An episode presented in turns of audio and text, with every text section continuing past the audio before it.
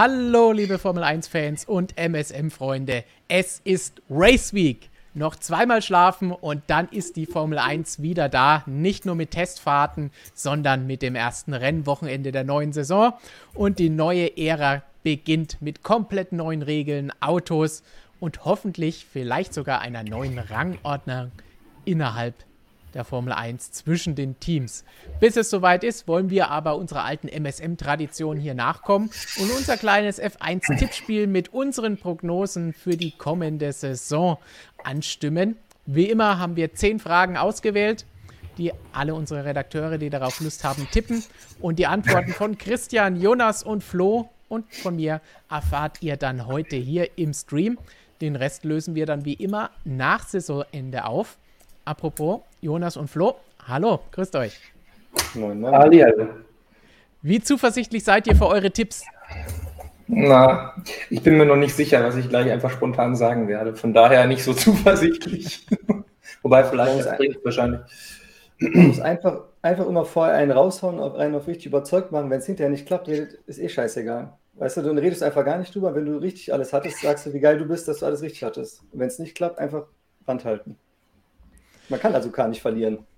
Gut, wenn, wenn ich mir so die Ergebnisse der letzten Jahre anschaue, dann haben wir vielleicht schon verloren, aber mal sehen. Wir hatten letzte Woche Ehre, äh, letzte Woche, letztes Jahr Ehre, wem Ehre gebührt, unseren Vorjahressieger Lukas, unseren Social Media und MotoGP Videoguru und der hat uns da ganz schön alt aussehen lassen. Also wir haben ein bisschen was aufzuholen. Ihr könnt natürlich auch alle mittippen in den Kommentaren, wenn ihr das Video in der Wiederholung anschaut oder natürlich auch jetzt im Live-Chat. Der vierte im Bunde, Christian Wald, gerade noch auf der Welcome Party am Big im Paddock.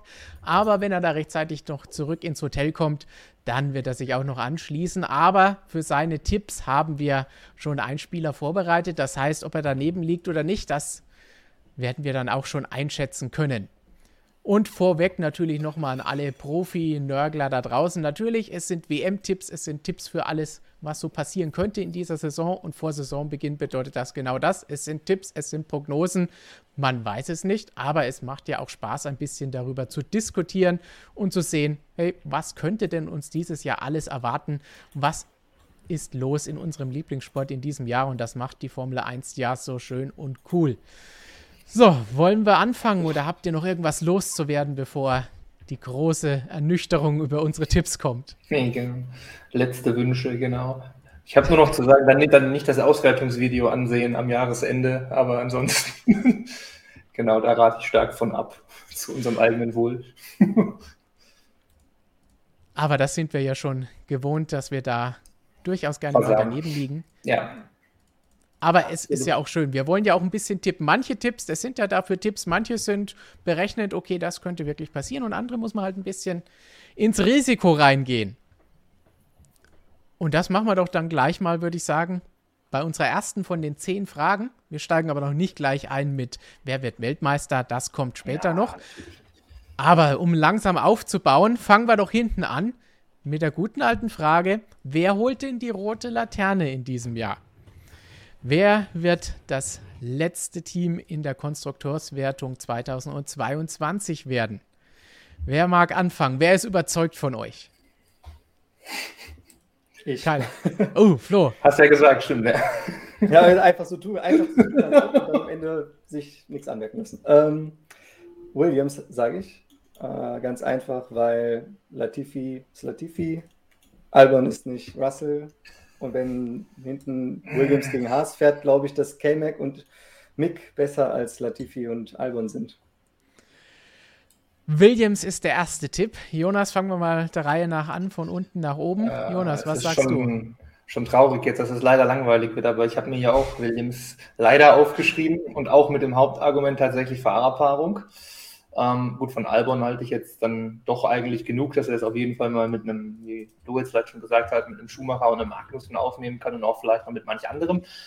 Aber ähm, so ganz überzeugend sah es beim Test dann auch noch nicht aus für das Auto. Williams ist letztes Jahr ja diese Pirelli-Reifentests nicht mitgefahren, äh, haben da ja auch schon selbst zugegeben, dass sie dadurch ein bisschen im Hintertreffen sind, auch die Reifen erstmal noch deutlich Nachholbedarf haben. Also deshalb glaube ich in der ganzen Kombination, weil auch sonst keiner so wirklich katastrophal aussah, ja, könnte ich mir schon vorstellen, dass Williams auf jeden Fall am Anfang erstmal hinten ist und deshalb sage ich jetzt mal, dass sie dann auch irgendwie hinten bleiben. Also es ist jetzt einfach das Wahrscheinlichste dann. Wenn wir falsch liegen, dann liegen wir geballt falsch. Wenn das erste Team, als ich die Frage heute früh beantwortet habe und hier in meine Excel-Tabelle als erstes eingetragen habe, bevor ihr alle eure Sachen geschickt habt, habe ich Williams gesagt. Ich habe dann mal kurz gezögert und überlegt, hm, vielleicht ist es doch Alfa Romeo aber am Ende habe ich mich für Williams entschieden. Und es ist interessant, dass die zwei Namen jetzt schon gefallen sind, Haas noch nicht gefallen ist, die wir hier auch schön in dem Bild noch im Vordergrund sehen. Aber irgendwie, sie hatten so ein bisschen, trotz der ganzen Probleme, die sie hatten, haben die so ein bisschen so einen ganz, ganz leichten Hype mitbekommen. Und irgendwie Haas, vielleicht liegt das auch völlig falsch und ist das in die Irre führend, was da jetzt so die letzten Tage an Positivität rübergekommen ist. Aber ich hatte das Gefühl, Haas ist es nicht. Und Williams irgendwie habe ich eher die, die negativen Sachen aus, in Erinnerung aus den letzten Testtagen. Deswegen Williams zum dritten und mal schauen, was Christian dazu zu sagen hat. Ich befürchte, dass es Williams sein könnte. Die haben mir bei den Testfahrten tatsächlich nicht besonders gut gefallen. Und fahrermäßig bin ich da auch nicht restlos überzeugt. Und deswegen glaube ich leider, dass es Williams sein wird, auch wenn mir das Auto sehr, sehr, sehr gut gefällt. Für gutes Aussehen gibt es in der Formel 1 leider keine Punkte. Wir hoffen natürlich für das Team, dass sie vielleicht doch ein paar Pünktchen holen können. Aber was, was glaubt ihr? Wir haben jetzt viermal Williams. Ja. Keine Überraschung. Also scheinbar irgendwie, dann, wenn wir das alle sagen, ähm, dann sieht gut für Williams aus. das ist ganz klar mal Fakt. Ähm, ja, aber ich meine, andererseits jetzt schon ein Zeichen, ne? Irgendwie, also. Aber irgendwie, ich habe echt das Gefühl, dass es nicht passiert, aber ich habe es trotzdem getippt. Also es, man wünscht es ihnen halt irgendwie einfach, die, der Aufwärtstrend war ja da und alles, jetzt, jetzt lief es halt wirklich bescheiden. Die Pace sah jetzt auch nicht so toll aus von dem, was man halt sagen kann. Also, ja. Ähm, ich vermute halt, dieses Jahr wird es halt in, insgesamt irgendwie so ein hohes Niveau irgendwie werden, alle relativ nah beisammen. Ja, dass es dann eben schwierig ist, auch nochmal irgendwelche Abstauberpunkte irgendwie zu holen und dann, wenn man dann die letzten. Jonas noch da? Jetzt, jetzt hat Williams ihm den Saft abgedreht und die Leitung gekappt. Das ist alles tot, glaube ich. Noch. Ja, doch, bei mir Jetzt ist er wieder da. Gut. Ja, also wie gesagt, diese Abstauber waren es im letzten Jahr, also ich fürchte, dass das da nicht reichen wird jetzt. Also es werden schon Punktesysteme fürs schönen, guten Style von den Zuschauern angeregt. Das könnte Williams vielleicht helfen, wenn es nach unserer Prognose geht. Aber wie gesagt, dieser Aufwärtstrend letztes Jahr, das hat gut getan, aber das Argument, was Flo halt hat, ist halt noch der zweite Punkt, der dagegen spricht. Das Auto hat bislang nicht so toll ausgesehen. Und dann natürlich auch noch die Fahrerpaarung. Es ist nicht mehr George Russell da, der vielleicht irgendwas rausholen kann und das Team weiterbringen kann. Latifi, hat Flo eben so schön gesagt, Latifi ist halt Latifi. Und Elvin muss uns halt, glaube ich, auch erstmal mal ein bisschen überzeugen, was er beim Comeback jetzt leisten kann.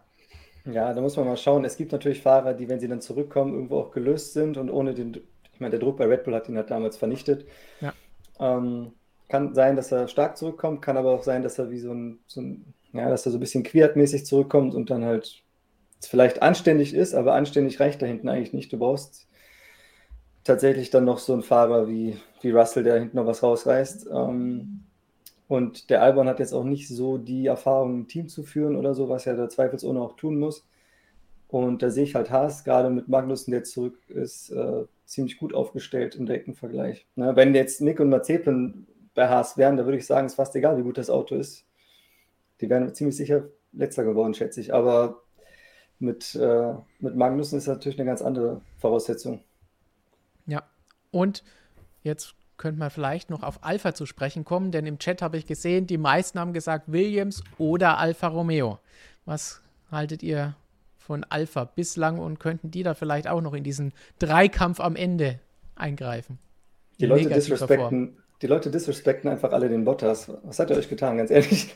Der Bottas, also beim Bottas glaube ich, dass der wirklich ein Fahrer ist, der im Mittelfeld sowieso besser aufgehoben ist. Das ist ähnlich wie bei so einem Perez oder auch bei einem Gasly. Das sind Typen, in einem mhm. Top-Team kommen die halt nicht ganz so gut klar. Wobei der Bottas da, muss man sagen, auch relativ, relativ zäh noch war, dafür, dass er von Hamilton da so jedes Mal eingeschenkt bekommen hat, hat er noch doch sehr lange seine Motivation aufrechterhalten. Ähm, Und ich glaube, dass der im Mittelfeld, wenn er einfach ganz entspannt fahren kann, dass, dass, dass auch der Bottas ist, also wie auch in die Formel 1 gehört, wo er dann noch seine Bestleistung zeigen kann. Ja, ich denke aber, ja, weiß nicht, bei mir ist es jetzt gar nicht so dieses Bottas-Ding. Ich glaube einfach, der, der, Alpha irgendwie hat jetzt die letzten Jahre irgendwie immer so vielleicht mal so ein Strohfeuer beim Test gezeigt und dann kam irgendwie nicht so viel bei rum. Also ich glaube, das ist auch ein Stück weit darauf zurückzuführen irgendwie. Das sah jetzt auch wieder, ja, äh, die eine Runde da, die war ja noch ganz netter am letzten Testtag, aber sonst sah es jetzt auch nicht so berauschend aus. Genau. Ähm, deshalb, ja, also ich würde jetzt Alpha auch erstmal so im, im momentan so als eines der drei schwächeren Teams einschätzen, aber schon dann noch vor dem, vor dem, ja, vor dem Haas weiß ich tatsächlich nicht. Der sah halt schon irgendwie interessant aus, aber also gut, aber vor dem Williams momentan auf jeden Fall. Diese Bottas-Argument, das Flo eben gebracht hat, das hatte ich mir auch überlegt, weil ich hatte ja, wie gesagt, erstmal Williams, dann hm, vielleicht doch Alpha und dann gedacht, okay, ja, sie haben einen Rookie mit dabei, aber Valtteri Bottas weiß halt schon, wenn das Auto irgendwie gut ist, wie er das Ding dann vielleicht doch mal in die Punkte bringen kann und dadurch die entscheidenden Zähler holen kann, die dann fehlen, was anderen Teams in der Vergangenheit da vielleicht eher gefehlt hat, die da hinten unterwegs waren. Gleichzeitig muss man aber trotzdem auch mal schauen, Bottas ein schlechtes Auto ist er in seiner Formel 1-Karriere bislang nicht wirklich gefahren. Das schlechteste waren vielleicht das erste oder das zweite Jahr bei Williams, gleich am Anfang.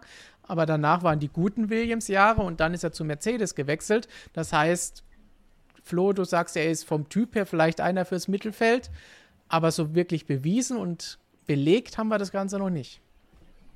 Ja, ich, ich glaube einfach, dieses, ob du jetzt Mittelfeld oder hinten fährst, ist vielleicht gar nicht so ein Unterschied, was das Mindset angeht. Das, was den Unterschied macht, ist, wenn du für ein Top-Team fährst, neben einem der besten Fahrer der Welt diesen Druck hast, gewinnen zu müssen oder dir den Druck machst, gewinnen zu müssen, eine WM fahren zu müssen. Das alles hast du, sobald du nicht beim Top-Auto bist, halt nicht. Und das siehst du bei Leuten wie Perez oder Gasly, die halt einfach in ihren Mittelfeldteams deutlich besser performt haben und performen, als wenn man ihnen ein Top-Auto gibt. Auch der Perez ist zwar bei Red Bull, der macht das trotzdem gut, aber im pinken Auto im Mittelfeld hat er besser aufgeräumt. Ja.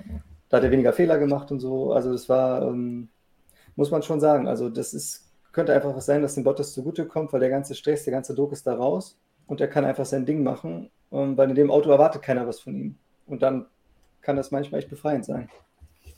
Mhm. Aber was halt wirklich schön an der ganzen Sache ist, dass wir so schön jetzt schon darüber diskutieren können und so viel Unklarheit haben, wer denn hier die letzten zwei, drei Plätze belegen wird. Das heißt, allein das verspricht auf jeden Fall schon mal Spannung für die Saison. Ja, also auf jeden Fall. Also das, finde find ich fast immer fast am interessantesten zu tippen als vorne. Das hat mich schon irgendwie immer mehr interessiert. Zumindest zuletzt, weil vorne war es ja meistens dann doch recht recht klar eigentlich, was man da sagen muss, wenn man halbwegs ja. vorhat, dieses Tippspiel zu gewinnen. Das haben wir aber, glaube ich, gehabt. manchmal nicht. Ja, manchmal Wenn man sich die Ergebnisse anschaut, hatten wir das anscheinend nicht vor. Zumindest nicht immer alle und vor allen Dingen nicht die Formel 1-Redakteure. Erstaunlicherweise haben alle anderen immer besser abgeräumt. Ja. Gut. So viel erstmal zur roten Laterne. Kommen wir doch zu unserer zweiten von zehn Fragen. Und diesmal geht es darum, hm, wer wird denn das engste Teamduell nach Punkten in diesem Jahr geben? Hier sehen wir nochmal, wie sie alle letztes Jahr in Silverstone um dieses schöne Modell herumgestanden haben. Da Valtteri Bottas noch in Schwarz bei Mercedes. Und fangen wir doch diesmal erstmal an mit Christian. Was glaubt er, wer wird das engste Duell haben? Da sage ich jetzt auch wieder Williams. Warum? Weil wenn man ganz wenig Punkte insgesamt nur holt, ist natürlich die Differenz logischerweise zwischen den Teamkollegen auch eher geringer. Deswegen, ja, auch wenn ich Albon doch für einen deutlich besseren Fahrer als Latifi halte, glaube ich trotzdem, dass es zwischen den beiden dann am engsten zugehen wird, punktemäßig. So, habt ihr ähnliche Überlegungen oder wer ist es bei euch? Jonas, die gleiche, du. Die gleiche Überlegung, aber halt Haas, ja. sage ich. Er hat sagt, Mick, Mick und K-Mac, die holen halt beide nicht viel Punkte, aber dafür liegen die eng beisammen. Das ist halt das, was ich mir auch denke. Ja, ja, also ich habe auch die, den, den Williams wieder auf dem Zettel stehen, aber ähm, genau, ich hätte es genauso gesagt, wie Christian es gesagt hat. Also einfach letztes Team, wenn wir das schon sagen, wenig Punkte insgesamt, also wird es dann eher enger. Alles andere kann natürlich auch mal passieren, dass auch irgendwie ein, ein Leclerc und ein Sainz sind für mich auf einem sehr ähnlichen Niveau, die können fast auch gleiche Punkte holen, aber da geht es natürlich mal eher, die Hebel sind halt einfach größer, ne, da vorne. Ja. Also ähm, deshalb, ja, Haas ähm, ist aber auch ein guter Tipp, finde ich, ähm, weil Haas war schon immer, selbst im letzten Jahr muss man ja das ja sagen, da gab es ja dann auch keine Punkte und auch vorher mit Grosjean Magnussen, Haas war immer das engste Teamduell irgendwie. Irgendwie liegt das in der Natur dieses Teams, dass diese Teamduelle sehr eng sind, also Haas da auch ein guter Tipp. Jetzt hast du drei gute Tipps gegeben. Welcher war denn dein richtiger Tipp yeah, davon? Williams, Williams, Williams, Williams, auf jeden Fall. Also ich habe es hier schon stehen und ich könnte es natürlich jetzt hier einfach noch ein bisschen faken bei mir, aber ich, ich halte mich jetzt daran, was ich hier im ersten, im ersten Gedanken aufgeschrieben habe. Sehr gut. Das heißt, oh, dann haben wir 50-50, weil ich habe auch Haas aufgeschrieben gehabt heute früh. Da schließe ich mich Flo an. Wobei ich bei dieser Frage mit dem engsten Teamduell, die wir, glaube ich, jedes Jahr immer so in ähnlicher Art mit dabei haben, oft mich verleiten lasse, daran zu denken, oh, wer könnte denn ungefähr gleich viele Punkte holen? Aber wie Christian es recht taktisch klug gesagt hat, meistens geht es dann darum, wer keine Punkte holt, nicht die, die ähnlich viele Punkte holen. Deswegen, mhm. Aber trotzdem mit, mit Haas, glaube ich, sind wir da ganz gut dabei, weil beide werden da durchaus in der Lage sein, meiner Meinung nach Punkte zu holen. Und da sie nicht sehr viele Punkte, glaube ich, holen werden, könnte der Abstand da nicht so groß sein. Bei Williams, glaube ich, ist es dann eher die Sache, dass Elben doch ein paar mehr Punkte holen wird als Latifi und dadurch die Schere aufgeht. Flo, du nickst? Ja, kannst mein, mein reden. Sehr gut. Dann sind wir da uns relativ einig, wer das engste Teamduell sein wird. Wenn wir die Frage jetzt erweitern und das machen, was genau. Jonas kurz angesprochen hat, was die Top-Teams angeht, wo das natürlich schwieriger ist, weil da die Abstände natürlich schon mal größer werden können. Aber was glauben wir, wenn wir jetzt mal nicht drauf schauen über den Rest des Feldes, insgesamt der geringste Abstand, sondern der geringste Abstand bei einem der vermeintlichen Top-Teams? Ja, das ist natürlich, also wie ich gerade schon gesagt habe, also das würde ich Ferrari, glaube ich, als erstes fast nennen. Da wird es ziemlich eng zugehen. Ähm, Mercedes bin ich halt unsicher, aber an für sich würde ich auch erstmal davon ausgehen, dass es relativ eng werden könnte. Ja, bei McLaren kommt es drauf an, das wird man nach ein paar Rennen vielleicht schon sehen, wie sich da mit Daniel Ricciardo so weiterentwickelt. Red Bull, auch wenn der Perez einen Schritt machen wird, wird es deutlich ausfallen, da müssen wir uns auch nichts vormachen. Ja, dann sind für mich die Top-Teams erledigt. Also, hm? Das, das war's, ja. Also alles andere ist jetzt, weiß ich nicht, wir wissen schon nicht, was mit, mit Top-Teams aussieht. Ne? Also Aston Martin haben wir noch, sehe ich hier auf dem Bild im Hintergrund zumindest mal den Herrn Stroll. Ja, wenn die halbwegs hm. Punkte, besser punktefähig sind dieses Jahr vielleicht ein bisschen als letztes Jahr, dann sollte es da auch eigentlich deutlicher ausfallen dann äh, in Richtung Sebastian Vettel. Hoffen wir mal für ihn. Und ja, wen haben wir denn noch dann? Das waren jetzt, glaube ich, ach, Alpine gibt es noch natürlich, ja. Aber gut, vielleicht sind die ja auch ein Top-Team, L-Plan und so. Ähm, Ui. Da Jahr wagt sich aber einer weit aus dem Fenster rauszulehnen. Ja, sag, doch einfach, sag einfach, wer bei dir kein Top-Team ja. ist. Das ist viel einfacher. naja, drei von eben. Im Moment, der, der Kreis der Top-Teams ist, ist potenziell, umfasst er bei mir im Moment vier Teams, so, die so im Dunstkreis zumindest sind. Ja. Das waren also, jetzt eben mit, mit Aston Martin und Nee, nee, nee, ich, ich wollte mehr. fertig werden und noch, noch gleich die, die, die beiden da auch noch abfrühstücken. Genau, okay, dann, also, dann frühstücke aber bitte auch noch Alpha Tauri ab, weil dann haben wir, glaube ich, alle genannt. Naja, das ist mir zu uninteressant. ich glaube, da wird es auch nicht so viel enger zugehen als letztes Jahr. Vielleicht ein bisschen enger, aber oh, wirklich eng nicht. Schon ein bisschen enger, ja. Also ich hoffe es für Yuki Tsunoda, dass es ein bisschen enger wird, weil sonst wird es für ihn recht schlecht aussehen. Flo nickt, weil er weiß, in unserer aktuellen Ausgabe des Printmagazins hast du den Artikel mit den letzten Chancen geschrieben und da geht es auch um Yuki Tsunoda. Richtig. Also, wenn er seine Lektion gelernt hat aus dem letzten Jahr, wonach es zum Saisonende so halbwegs aussah, dass er irgendwo geläutert ist. Ich meine, Red Bull hat halt mal wieder jemanden richtig früh hochgezogen in die Formel 1 und hat sich da auch so ein bisschen mit ins Knie geschossen. Man sieht dann eben, dass halt dem Druck auf dem Level dann doch nicht alle sofort gewachsen sind. Ähm, und der Zunoda, obwohl er so ein, ja doch recht äh, selbst, selbstbewusst rüberkommt, hat es halt schon an ihm genagt, die ganzen Fehler. Ich meine, wenn du im Auto, Auto kein Selbstvertrauen hast, da kannst du noch so frech außerhalb des Cockpits sein, dann bringst du trotzdem keine Leistung zustande. Und dass der mehr Potenzial hat, das hat man gesehen. Also wenn der Zunoda da, ähm, ja, wie soll ich sagen, das so ein bisschen ausblenden kann und im Auto ein bisschen ruhiger wird, dann wird er auf jeden Fall, also Gasly schlagen, nein, ähm, wird wahrscheinlich auch nicht oft vor ihm sein, aber wenn er es ein paar Mal mehr als einmal schafft, dann wäre das schon gut. Und vor allem, wenn er regelmäßig punktet, äh, das wäre eigentlich das Wichtigste. Weil eigentlich hat, hat Alpha Tauri äh, mit zwei Gaslis für Alpha Tauri eigentlich ziemlich gut, muss man sagen. Und wenn der Zunoda nur ein halber Gasly ist, dann werden die im Mittelfeld schon sehr, sehr gut aufgestellt.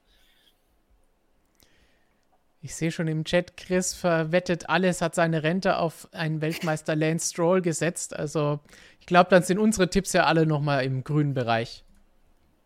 Ganz so abgefahren und risikoreich waren wir dann doch nicht unterwegs. So, ein Blick noch auf unsere Liste. Eben bei der roten Laterne hatten wir alle Williams gesagt, um wenigstens was anderes zu sagen. Chichi hat von allen, die bislang schon abgegeben hat, auf Haas getippt, das einzige nicht auf Williams. Beim engsten Teamduell Haas-Williams, Haas, Ferrari und Williams. Also es pendelt sich alles bei den gleichen Teams ein, die wir getippt haben. Gut. Nächste Frage. Wir haben noch sieben vor uns. Und die nächste, die wir uns nun stellen, bezieht Mick Schumacher mit ein. Sind wir wieder zurück bei Haas und so ein bisschen am Ende des Feldes. So leicht haben wir es eben auch schon andeuten lassen. Holt Mick Schumacher in dieser Saison seine ersten WM-Punkte in der Formel 1? Punkte im Plural oder im Singular? Reicht auch okay. mit PC? Gut, ein Punkt würde uns schon reichen.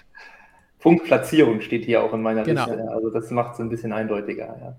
Im Grand Prix muss man auch noch dazu sagen. Ne? Also nicht im, im Sprint. Wobei das für ihn da wahrscheinlich noch schwieriger wird.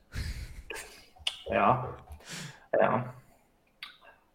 Und soll ich anfangen? Ich sag ja. Also es ist dieses Jahr, der Haas sah jetzt ganz gut. Ich könnte mir auch vorstellen, dass das relativ früh schon passiert in der Saison. Also das, das wird die Frage, fast die erste sein, glaube ich, die beantwortet ist.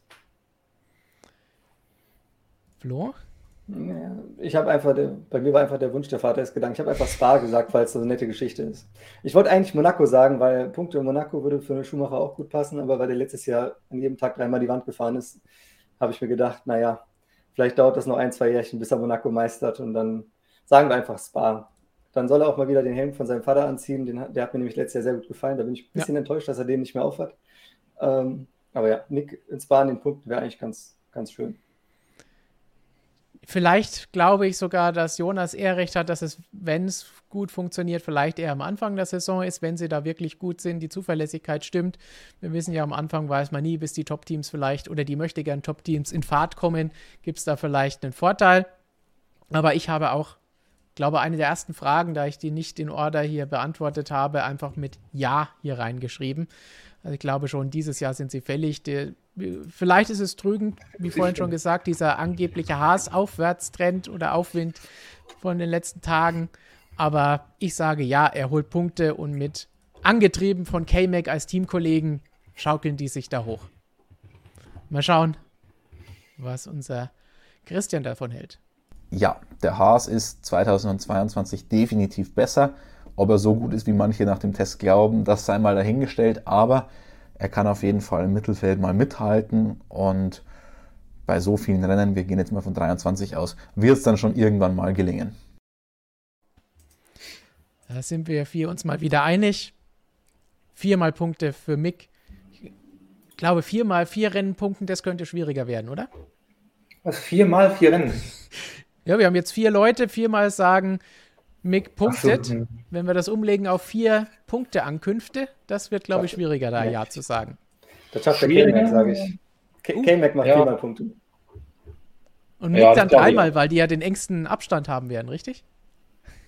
Ja, Mick, Mick, na, Mick, Mick wird einmal mit Glück so siebter und K-Mac wird so viermal zehnter. Okay. Damit kann ich leben. Das lässt unseren Tipp von vorhin noch weiterleben. Gut, wie sieht es im Chat aus? Das sieht auch aus. Meine Prognose von ja. Romeo. Mick Schumacher dominiert K-Mac. Da wüsste ich gerne, wo, wo diese Behauptung herkommt. Uh, das, ist, das ist mal eine gewagte These. Das steht doch da. Auf dem, auf dem Wappen steht doch schon Fußballer. Da ist schon alles gesagt, wo die Expertise liegt. Im, Im nächsten, was heißt das, wie heißt das tolle Benefizspiel immer? Vielleicht darf er da ja mitspielen, der K-Mac, und verliert dann mit der, mit der Mannschaft gegen Mix Mannschaft. Aber hoch. Ja. Aber hoch, ja, natürlich. Naja, aber ich glaube nicht. Also der K-Mac, der war schon, der gehörte immer, wir machen ja auch immer im Magazin immer dieses überschätzt, unterschätzt. Da ist K-Mac eigentlich auch schon für mich immer so einer der Unterschätzten gewesen. Also da wurde auch schon oft irgendwie der, wurde bei McLaren, am Anfang war er ja, stark, war ich erstes Rennen Podium und dann wurde er halt schon irgendwie finde ich, zu Unrecht ziemlich abgeschrieben, weil ja. er ist vielleicht ein kleiner Rowdy und alles, aber ähm, Pace hatte der schon immer. Also der ja. Ist ein Kämpfer und ein Fighter, also und das ist im Mittelfeld, haben wir wieder das Thema von eben, ne? Also genau richtig. Also der kann auf jeden Fall Punkte holen und auch den, den Mick auf jeden Fall mindestens fordern. Genau. Ich meine, er wäre auch perfekt jetzt, um den Platz einzunehmen in unserem Printartikel, Flo, den er ersetzt, denn da hatten wir Massepin noch mit drin. Jetzt würden mhm. wir da Kamek hinsetzen wahrscheinlich, denn für ihn ist es ja quasi schon die zweite, zweite Chance. Kann man so sagen, wobei ich finde, die erste war eigentlich keine richtige Chance. Also das McLaren war ja damals sehr schnell, Fahrer direkt wieder abzusägen, Perez direkt rausgeschmissen, K-Mac direkt rausgeschmissen. Die haben jetzt ja keinen, keinen schlechten Job gemacht, die hatten halt einfach nur keine guten McLarens damals. Ähm, äh, ja, und bei Renault muss man sagen, das Auto, was K-Mac da hatte, war jetzt auch nicht wirklich gut. Den hätte man jetzt nicht nach einem Jahr wieder wegschicken müssen. Also da finde ich, wurde dem K-Mac bei McLaren und Renault schon Unrecht getan, die ersten beiden Anläufe. Und dann später bei Haas, da hat man ihn ja auch geehrt und das hat er auch dann äh, zurück zurückgezahlt, das Vertrauen, mit tollen Leistungen. Und am Ende war aber dann der Frust zu groß, ne, vom Hinterherfahren. Die letzten zwei Jahre hat er auch selber gesagt, das hat ihn halt so angegast, dass er dann nicht mehr, ja, einfach keine, keine Motivation mehr für die Formel 1 hatte. Und die scheint jetzt wieder da zu sein, zumindest redet er noch so. Man weiß, ob das nach drei, vier Rennen immer noch so ist, aber jetzt gerade scheint er sehr Feuer und Flamme zu sein. Und wenn er so ist, dann kann man von so einem Kevin Magnussen auch ein bisschen was erwarten glaube, da wird sich dann jetzt wirklich zeigen, ob dieses Auto ein bisschen was kann. Denn wenn dann kann er diese Motivation, denke ich, auch weiterhin behalten. Aber wenn das Auto so ist wie letztes Jahr, dann sind wir vielleicht wieder da, wo er vorher schon gesagt hat, okay, das macht eigentlich keinen Sinn. Das, was? Ich habe hier einen Multi-Year-Contract unterschrieben, Hilfe. Dann. Der bitter. ja. Aber insgesamt wird es auf jeden Fall spannend zu sehen, auch wie sich Mick gegen ihn schlagen wird. Jetzt noch nicht mal, ob er ihn insgesamt nach Punkten besiegen kann oder, wie hier geschrieben wurde, eben von Romeo, dominieren kann, sondern allgemein zu sehen, wie er sich gegen den erfahrenen Teamkollegen schlagen kann. Ja, wenn er halt verliert, kann er auch verlieren. Aber er hat an für sich mit diesem Teamkollegen natürlich jetzt eine große Chance und viel zu gewinnen da, wirklich. Genau. Also die, die besagte Messlatte, vielleicht auch ein bisschen was lernen können. Ja, also das wird auf jeden Fall hilfreich sein karriereförderlich muss man dann sehen. Das ist wieder eine ganz andere Geschichte. Da müssen wir wirklich abwarten. Aber das versuchen wir heute nicht ganz so oft zu sagen, denn wir wollen ja Prognosen nee, abgeben nee, nee. und uns ein bisschen aus dem Fenster lehnen. Vielleicht sogar schon bei der nächsten Frage, die sich so ein bisschen an das anschließt. Wir haben jetzt gesagt, Mick Schumacher holt mindestens einen Punkt in dieser Saison. Sogar einstimmig bei uns Vieren. Jetzt ist die Frage, welcher Fahrer bleibt denn dann vielleicht ohne Punkte? Die Autos passen schon mal. ich habe die Bilder durchaus oh. ein bisschen passend zu den Themen ausgewählt. Ah, das ist aber der Bottas oder? Ja, aber da vorne sehe ich schon mal ein Latifi. Latifi ist schon mal, das ist, geht schon mal ein schwarze Latifi, sage ich. Und der andere Alpha von Jean wird auch ohne Punkte bleiben. Da sind wir uns wieder einig, das sind genau die gleichen beiden, die ich auch aufgeschrieben hatte. Jonas, wen, hatte, wen hast du auf dem Zettel? Ich habe einfach mal niemanden aufgeschrieben. Was? Uh. Ja. Das ist auch eine ja. interessante These. Ja, ich glaube, dass die Saison verrückt genug wird, dass da jeder mal, jeder mal darf. also, hast, du viel, hast, hast, du zu viel Netflix geguckt, oder? ja, auch vielleicht schon. Ich habe schon ganze zehn Minuten geschafft.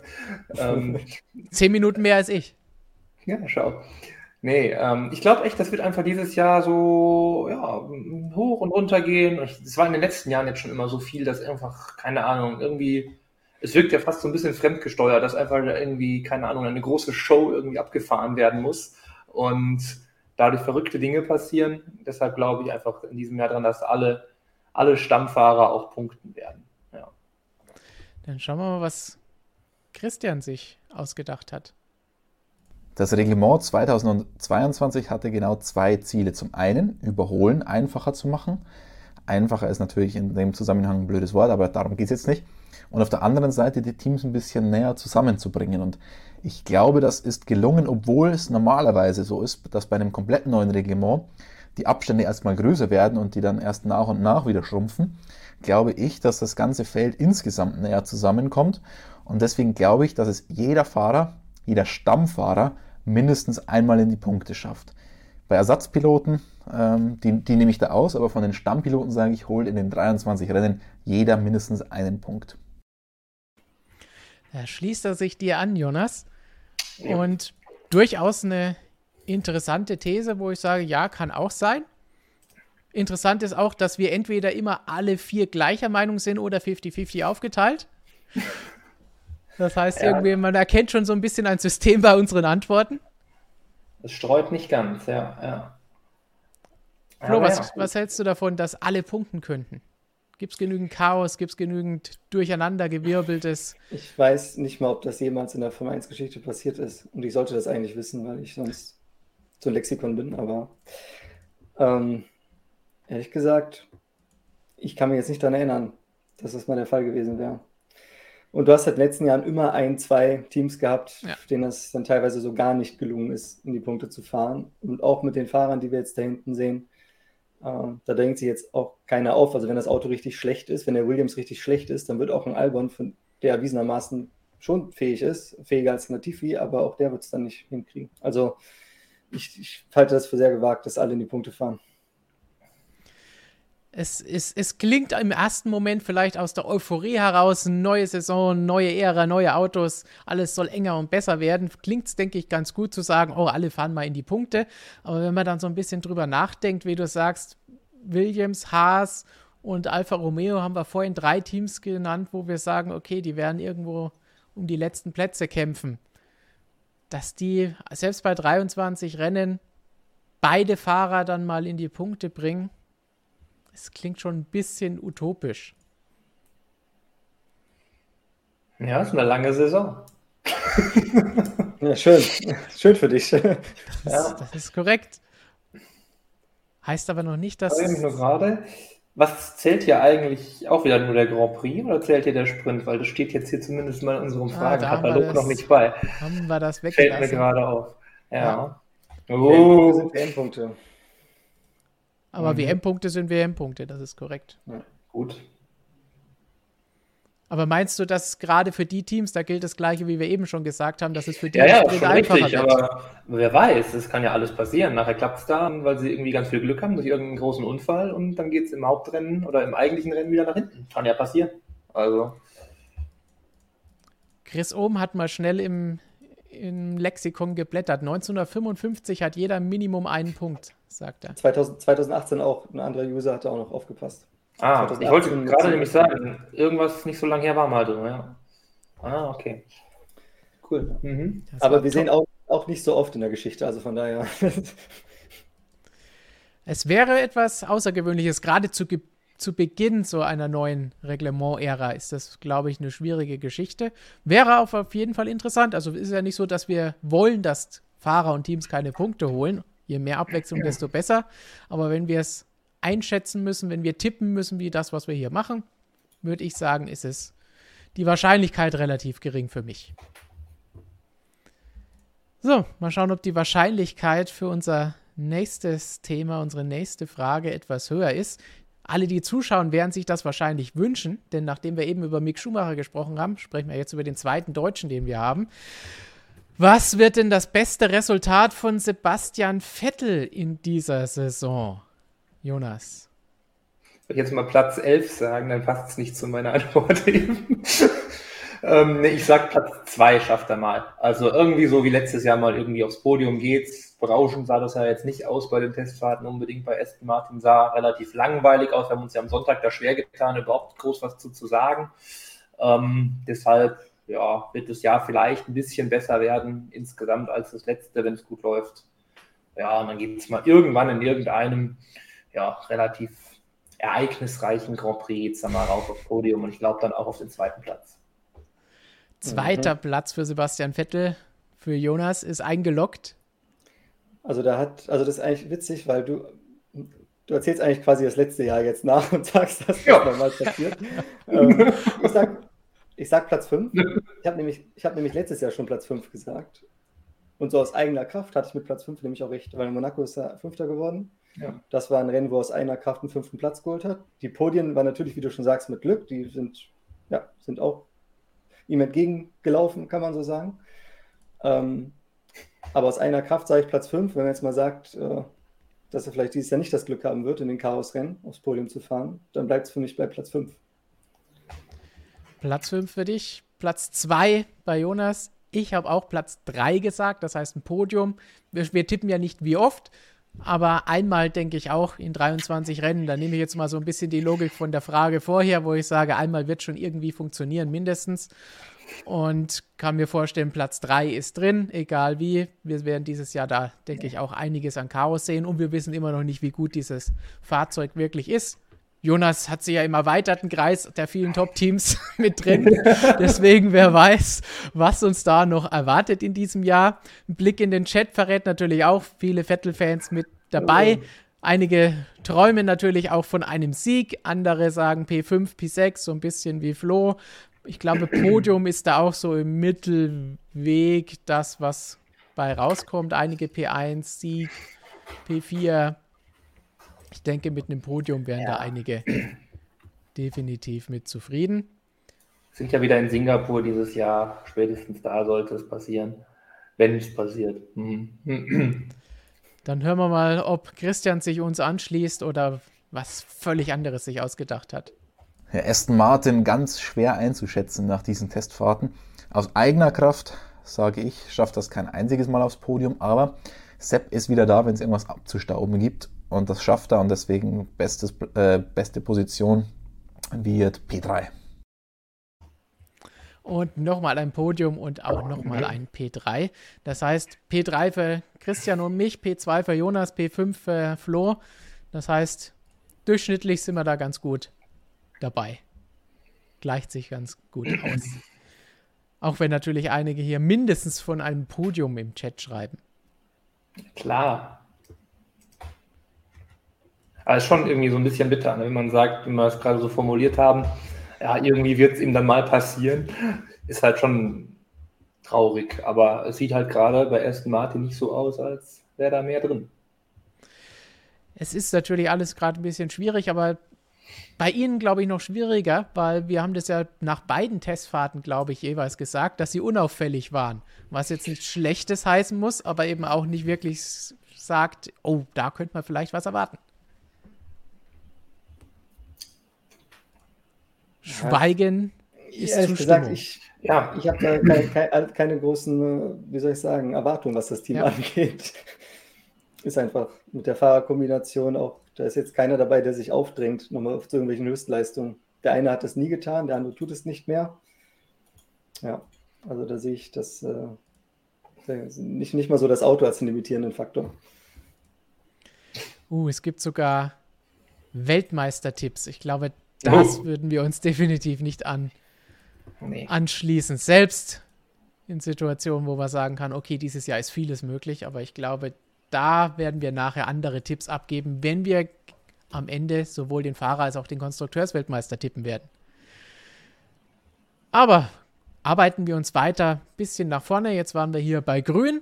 Kommen wir jetzt mhm. zu Rot. Und da wollen wir erst einmal wissen, Wer holt denn mehr Podestplätze? Sebastian Vettel haben wir jetzt im Schnitt schon gesagt, ja, der kommt zumindest einmal aufs Podium. Bei den Ferraris erwarten wir wahrscheinlich ein bisschen mehr, was Podestplätze angeht.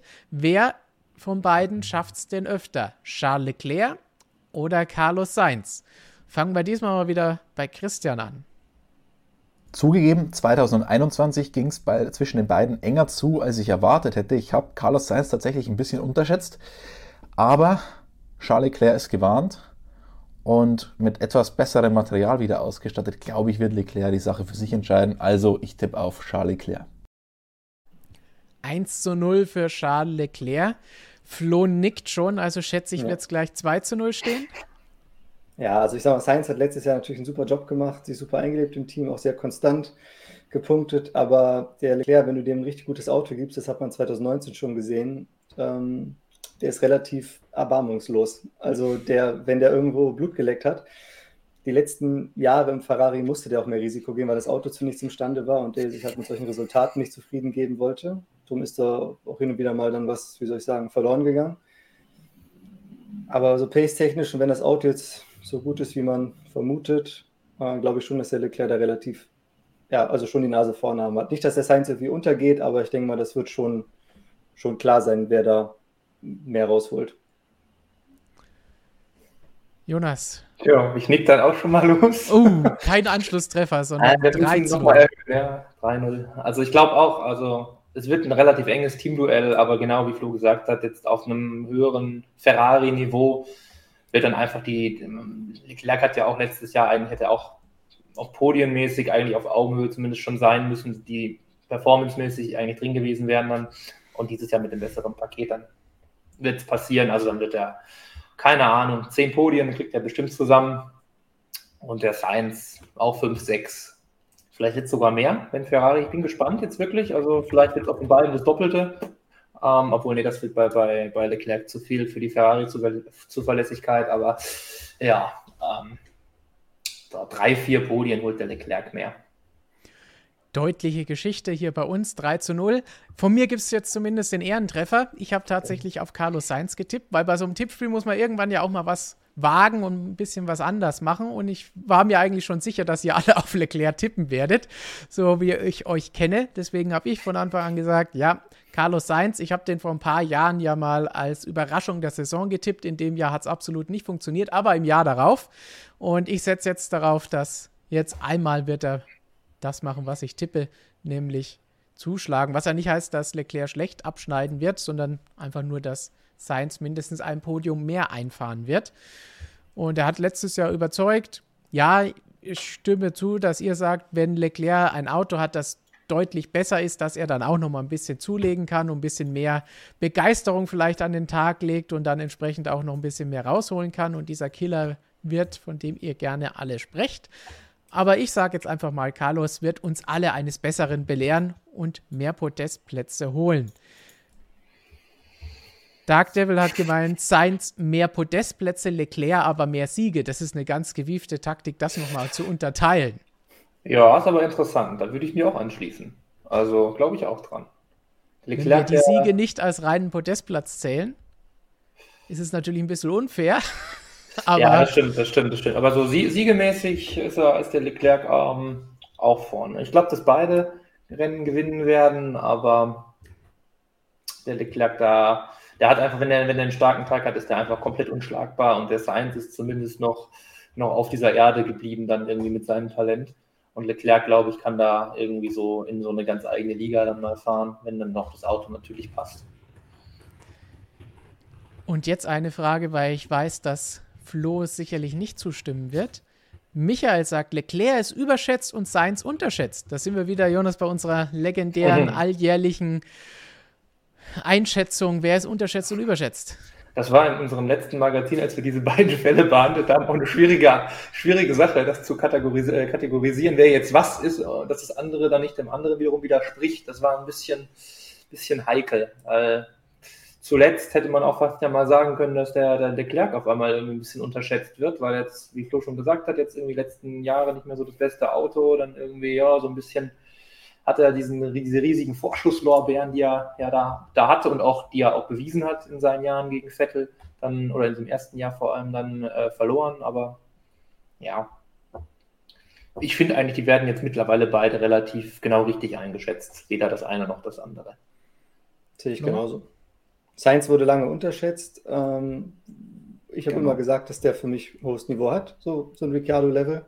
Das zeigt er jetzt auch, dass er das leisten kann.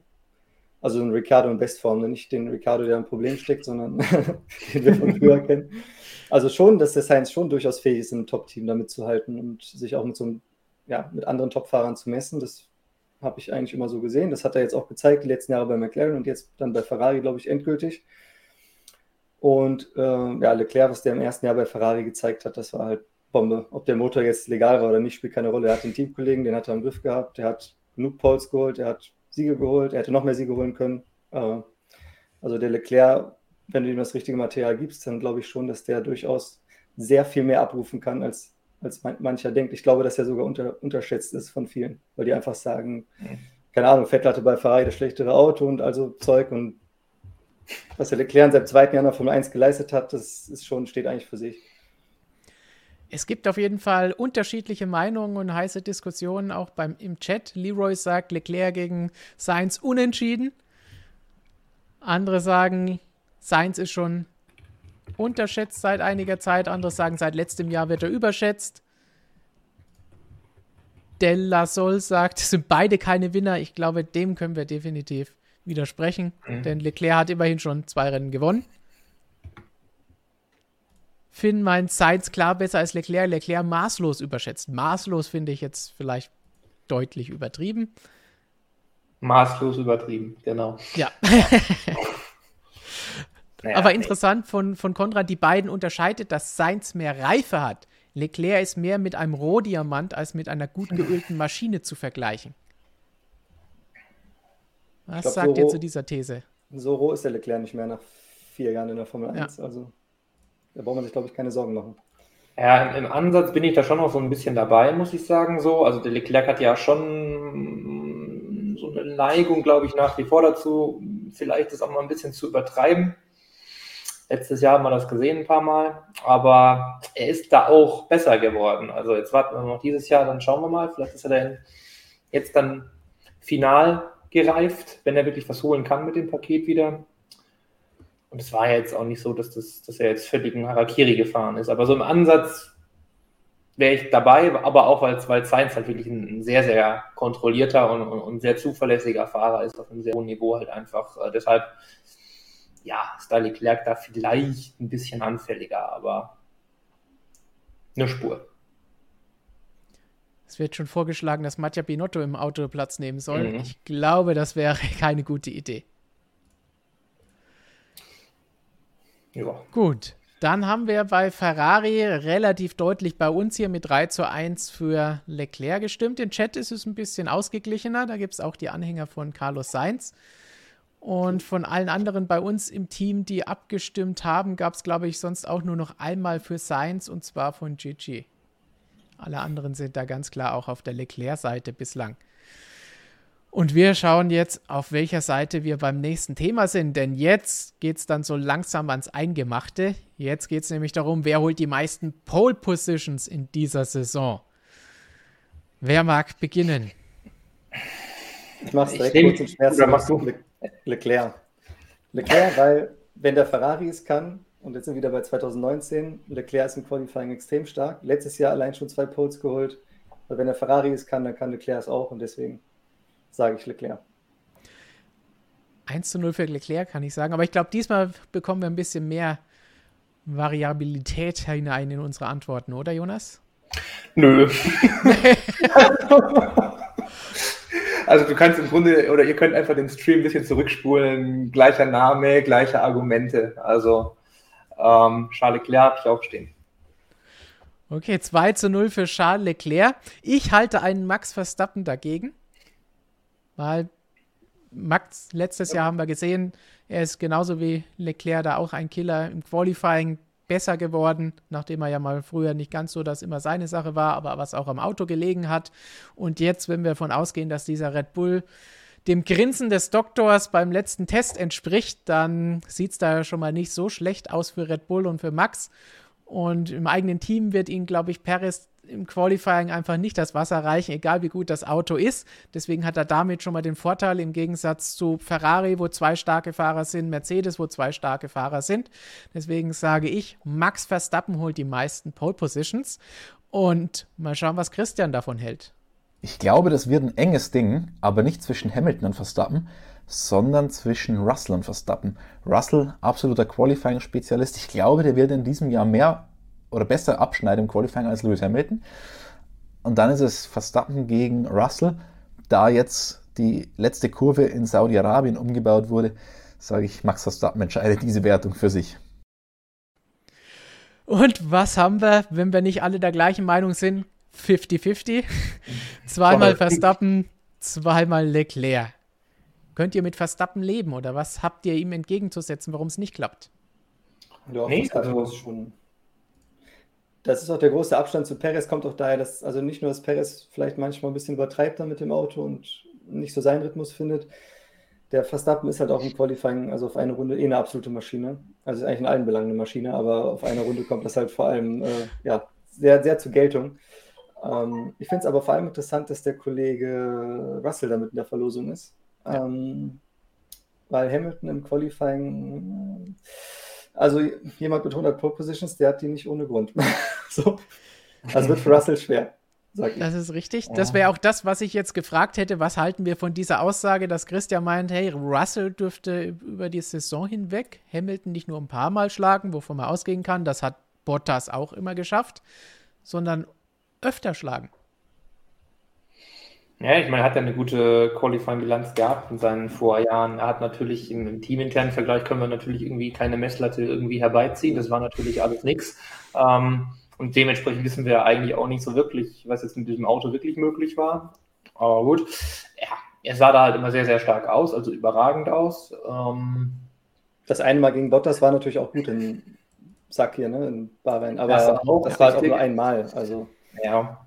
Ja, ich meine, das war wahrscheinlich dann auch so eine mentale Geschichte bei Bottas zum Teil, wer weiß. Also wenn du da merkst, oh, jetzt kommt der, der sowieso an meinem Stuhl sägt und ne, ja, Was Robert schreibt hier gerade irgendwas, er rechnet sich schon wieder gute Chancen aus. Ja, ja, der, der, ist einer, der noch nicht getippt hat, möchte ich hier gleich mal betonen. Ja, der informiert sich erst, der ist, der ist nicht ja, der recherchiert erst hier bei uns, damit er ja, weiß, was er nicht tippen muss. Ganz genau, ja. Ja, nee, aber das Russell-Thema ist schon, also der wird schon, also ich glaube auch, ich fand vor allem interessant fast eher die enge Geschichte, die Christian da angesprochen hat. Also ich glaube auch, dass ich das relativ gut verteilen kann mit den Polls weil wir halt einen Hamilton haben, einen Verstappen, einen Leclerc und einen Russell, das sind schon mal so vier Qualifying-Monster. Ähm, ja, da kann schon mal viel hin und her gehen, würde ich auch sagen. Und wer weiß, je nachdem gelingt dann auch mal irgendwie so einem Science mal noch eine Zauberrunde, kann ja auch mal passieren. Also, ähm, aber ich, ich finde alle Tipps hier legitim auf jeden Fall und auch alle, die zumindest erwähnt wurden. Ich glaube, das Qualifying-Duell bei Mercedes, das wird eher vom Auto entschieden als vom Fahrer, weil ich kann mir vorstellen, wenn der Mercedes jetzt echt äh, so schlecht ist, wie Mercedes sagt, ähm, ich weiß nicht, wie motiviert Hamilton noch wäre, wenn er am Ende um 6., 7., 8. Startplätze fährt. Und beim Russell hingegen, mhm. der hat die letzten Jahre nichts anderes gemacht. Ja. Das, also der wird sicherlich das Potenzial, was er hat, auch abrufen. Also könnte ich mir vorstellen, wenn der Mercedes nicht so gut ist, dass es eher zu Russell ausschlägt, weil der Hamilton vielleicht seine Motivation verliert. Umgekehrt hingegen kann es aber sein, wenn der Mercedes sehr gut ist und Hamilton einfach das macht, was er schon jahrelang gemacht hat, nämlich alle zerstören, ähm, dass Russell, Russell dann so ein bisschen Druck spürt und vielleicht äh, auch ein bisschen sich so in den einen oder anderen Zahn ausbeißt. Also ja. am Hamilton. Mein, ist ja auch was, was wir Ende letzter Saison öfter mal gesagt haben, dass Russell da dann hin und wieder mal verloren hat. Das hätte jetzt auch nicht unbedingt sein müssen. Und hat auch ja, so ein bisschen gezeigt, wenn vielleicht mal alles nicht so läuft oder die Konzentration doch nicht so da ist wenn es dann ja. schon Richtung Mercedes geht. Ja, schon, tatsächlich, ja. Das wäre auch die einzige Erklärung dafür gewesen, weil Luft raus ist wahrscheinlich zum Jahresende bei jedem gewesen irgendwie, außer bei Hamilton und Verstappen natürlich, aber das fand ich auch ein bisschen seltsam, aber das, das kann ja nur darauf zurückzuführen sein. Eigentlich der Latifi wird ja nicht von heute auf morgen auf einmal nach drei Jahren dann doch mal einen Schritt nach vorne gemacht haben, also glaube ich dann weniger. Aber ganz wichtig, wir haben jetzt diese vier Namen vorhin genannt, natürlich immer Vorbehalt, dass die Autos entsprechend gut genug sind, wie Flo eben gesagt hat, wenn der Mercedes eine Maschine ist plötzlich oder im Laufe der Saison dazu wird, dann kann es wieder ganz anders aussehen, als wenn es nicht so toll ist. Was aber interessant ist und hier eben, wenn ich die Frage finde, nochmal aufgekommen ist, nämlich die Frage danach von Robin. Norris könnte doch auch noch ein, zwei Poles holen, wenn die Pace von McLaren stimmt. Wie ja. schätzt ihr Norris im Qualifying ein im Vergleich zu Leclerc, Hamilton, Russell, Verstappen? Weil übers Auto können wir schlecht jetzt sprechen. Nicht so konstant. Also der hat ja gegen Ricciardo letztes Jahr auch eine oder andere Niederlage kassiert. Ich glaube, das wäre vielleicht einem Leclerc oder Verstappen eher nicht passiert, weil Ricciardo war letztes Jahr nicht besonders fit. Mhm. Ja, aber er hat auf jeden Fall auch das Potenzial dazu. Also Österreich fällt mir jetzt ein, zum Beispiel hat er mal richtig krass abgeliefert schon mal. Also der, der, der hat auf jeden Fall auch eine Pole drin, glaube ich. Also das wäre jetzt einer, wenn ich noch mit auf die Liste schreiben würde, der irgendwann in diesem Jahr mal dran sein wird. Also, und die Pace von McLaren, glaube ich, könnte dafür reichen. Es, es, wird auf jeden Fall interessant. Ich bin mir bei ihm noch nicht so hundertprozentig sicher, ob es im Qualifying dafür reicht. Aber mal schauen. Mhm. Er hat letztes Jahr vor allen Dingen halt Konstanz auch im Rennen gezeigt. Mal sehen, wie das jetzt im Qualifying ist und natürlich alles autoabhängig. Und da hat McLaren natürlich jetzt beim letzten Test so ein bisschen die Fragezeichen aufgeworfen, wie es da aussieht nach einem guten ersten Test, auch wenn wir es nicht Test nennen dürfen. Wir nennen es Test, was Test war. Ja, ja. Aber das es dann natürlich jetzt zumindest mal ein paar Fragezeichen nochmal mehr bei Ihnen, was da so los ist. So, Qualifying, Pole Positions, wer holt die meisten, haben wir diskutiert. Dann wollen wir jetzt vielleicht wissen, nach dem Qualifying, wenn es ins Rennen geht, wer werden denn dieses Jahr die Grand Prix-Sieger sein? Wer wird Rennen gewinnen in diesem Jahr? Und da hören wir uns zuerst mal wieder Christian an. Jedes Jahr die schwierigste Frage. Ich sage diesmal Hamilton, definitiv. Der hat es in jedem Jahr seiner Karriere geschafft. Wieso nicht 2022? Dann bekommen wir mit George Russell einen neuen Grand Prix-Sieger. Eigentlich ja schon überfällig. Max Verstappen, wenn ich sage, er wird Weltmeister, wird er wohl auch den Grand Prix gewinnen. Charles Leclerc, er wird nochmal für Ferrari siegen. Und Lando Norris holt endlich seinen ersten Grand Prix-Sieg. Insofern fünf verschiedene Sieger 2022. So, der erste Tipp von Christian: fünf verschiedene Sieger. Nur ein Team, bei dem beide Fahrer gewinnen bei ihm, nämlich Hamilton und Russell. Danach gibt es dann mit Verstappen, Leclerc und Norris nochmal drei weitere Teams. Also vier Teams, die gewinnen, fünf verschiedene Sieger. Jonas. Ganz schön wenig. Also fünf verschiedene Sieger. also, Vor ein paar Jahren ja. hätte man noch gesagt, oh, so viele. Stimmt wohl, ja. Wieder zu viel Netflix geguckt. Wieder zu viel Netflix geguckt, genau. Ähm, jetzt muss ich mal überlegen, ob ich meine Liste hier noch zusammenkriege.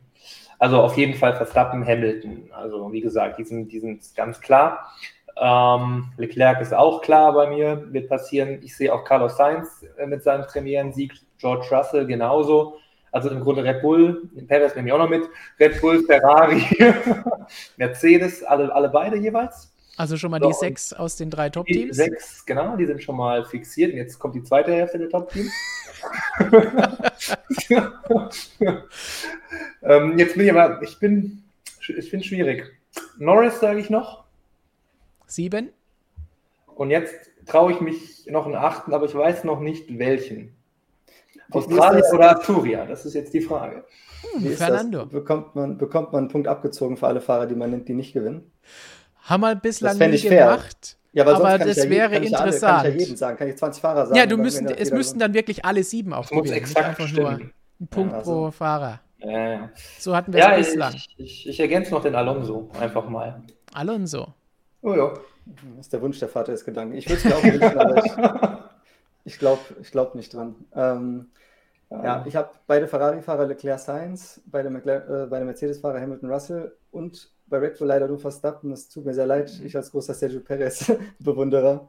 Er hat mir letztes Jahr, was das angeht, zu wenig gezeigt. Also er ist eine tolle Nummer zwei und er kann auch super Rennen nach wie vor fahren. Aber ich glaube, die Pace für so einen Sieg, da muss schon wieder viel für ihn laufen, so wie in Baku. Ähm, ich würde es ihm sehr wünschen, dass er ein Rennen gewinnt. Aber ich glaube, vielleicht wird, wird sich das nicht ergeben dieses Jahr. Und deswegen sind es nur die fünf. Ich lege tatsächlich noch den einen drauf. Ich sage, irgendwie wie letztes Jahr auch wird es ein Chaosrennen geben, so wie wir vorhin schon bei Vettel gesagt haben, irgendwie geht es aufs Podium. Glaube ich auch, dass Perez irgendwie ein Rennen gewinnen wird dieses Jahr. Deswegen habe ich sechs Fahrer, nämlich die zwei Piloten jeweils aus den drei Top-Teams, zumindest denen, wo wir glauben, dass es Top-Teams sein werden: Ferrari, Mercedes und Red Bull. Im Chat habe ich noch gesehen, eben, es muss mindestens einen Schui geben. Glaubt ihr, an Daniel Ricciardo, der an diesem Wochenende übrigens starten kann, weil das vorhin auch gefragt wurde. Mhm. Ja, ich habe ihn das knapp runtergestrichen. Ne? Also möglich, dass mal wieder irgendwo ein bisschen was los ist und der Honigdachs nochmal zubeißt, aber mh, mm, so ganz überzeugt bin ich da nicht. Du glaubst eher an Alonso? Ja, ich glaube ja. eher an so einen völligen Freak-Tag, wo Alonso einfach komplett abgeht, ja. Sowas wie Ungarn halt. Äh, Imola finde ich ganz cool. Da, dafür braucht er keinen Freak-Tag. Alonso ist Alonso.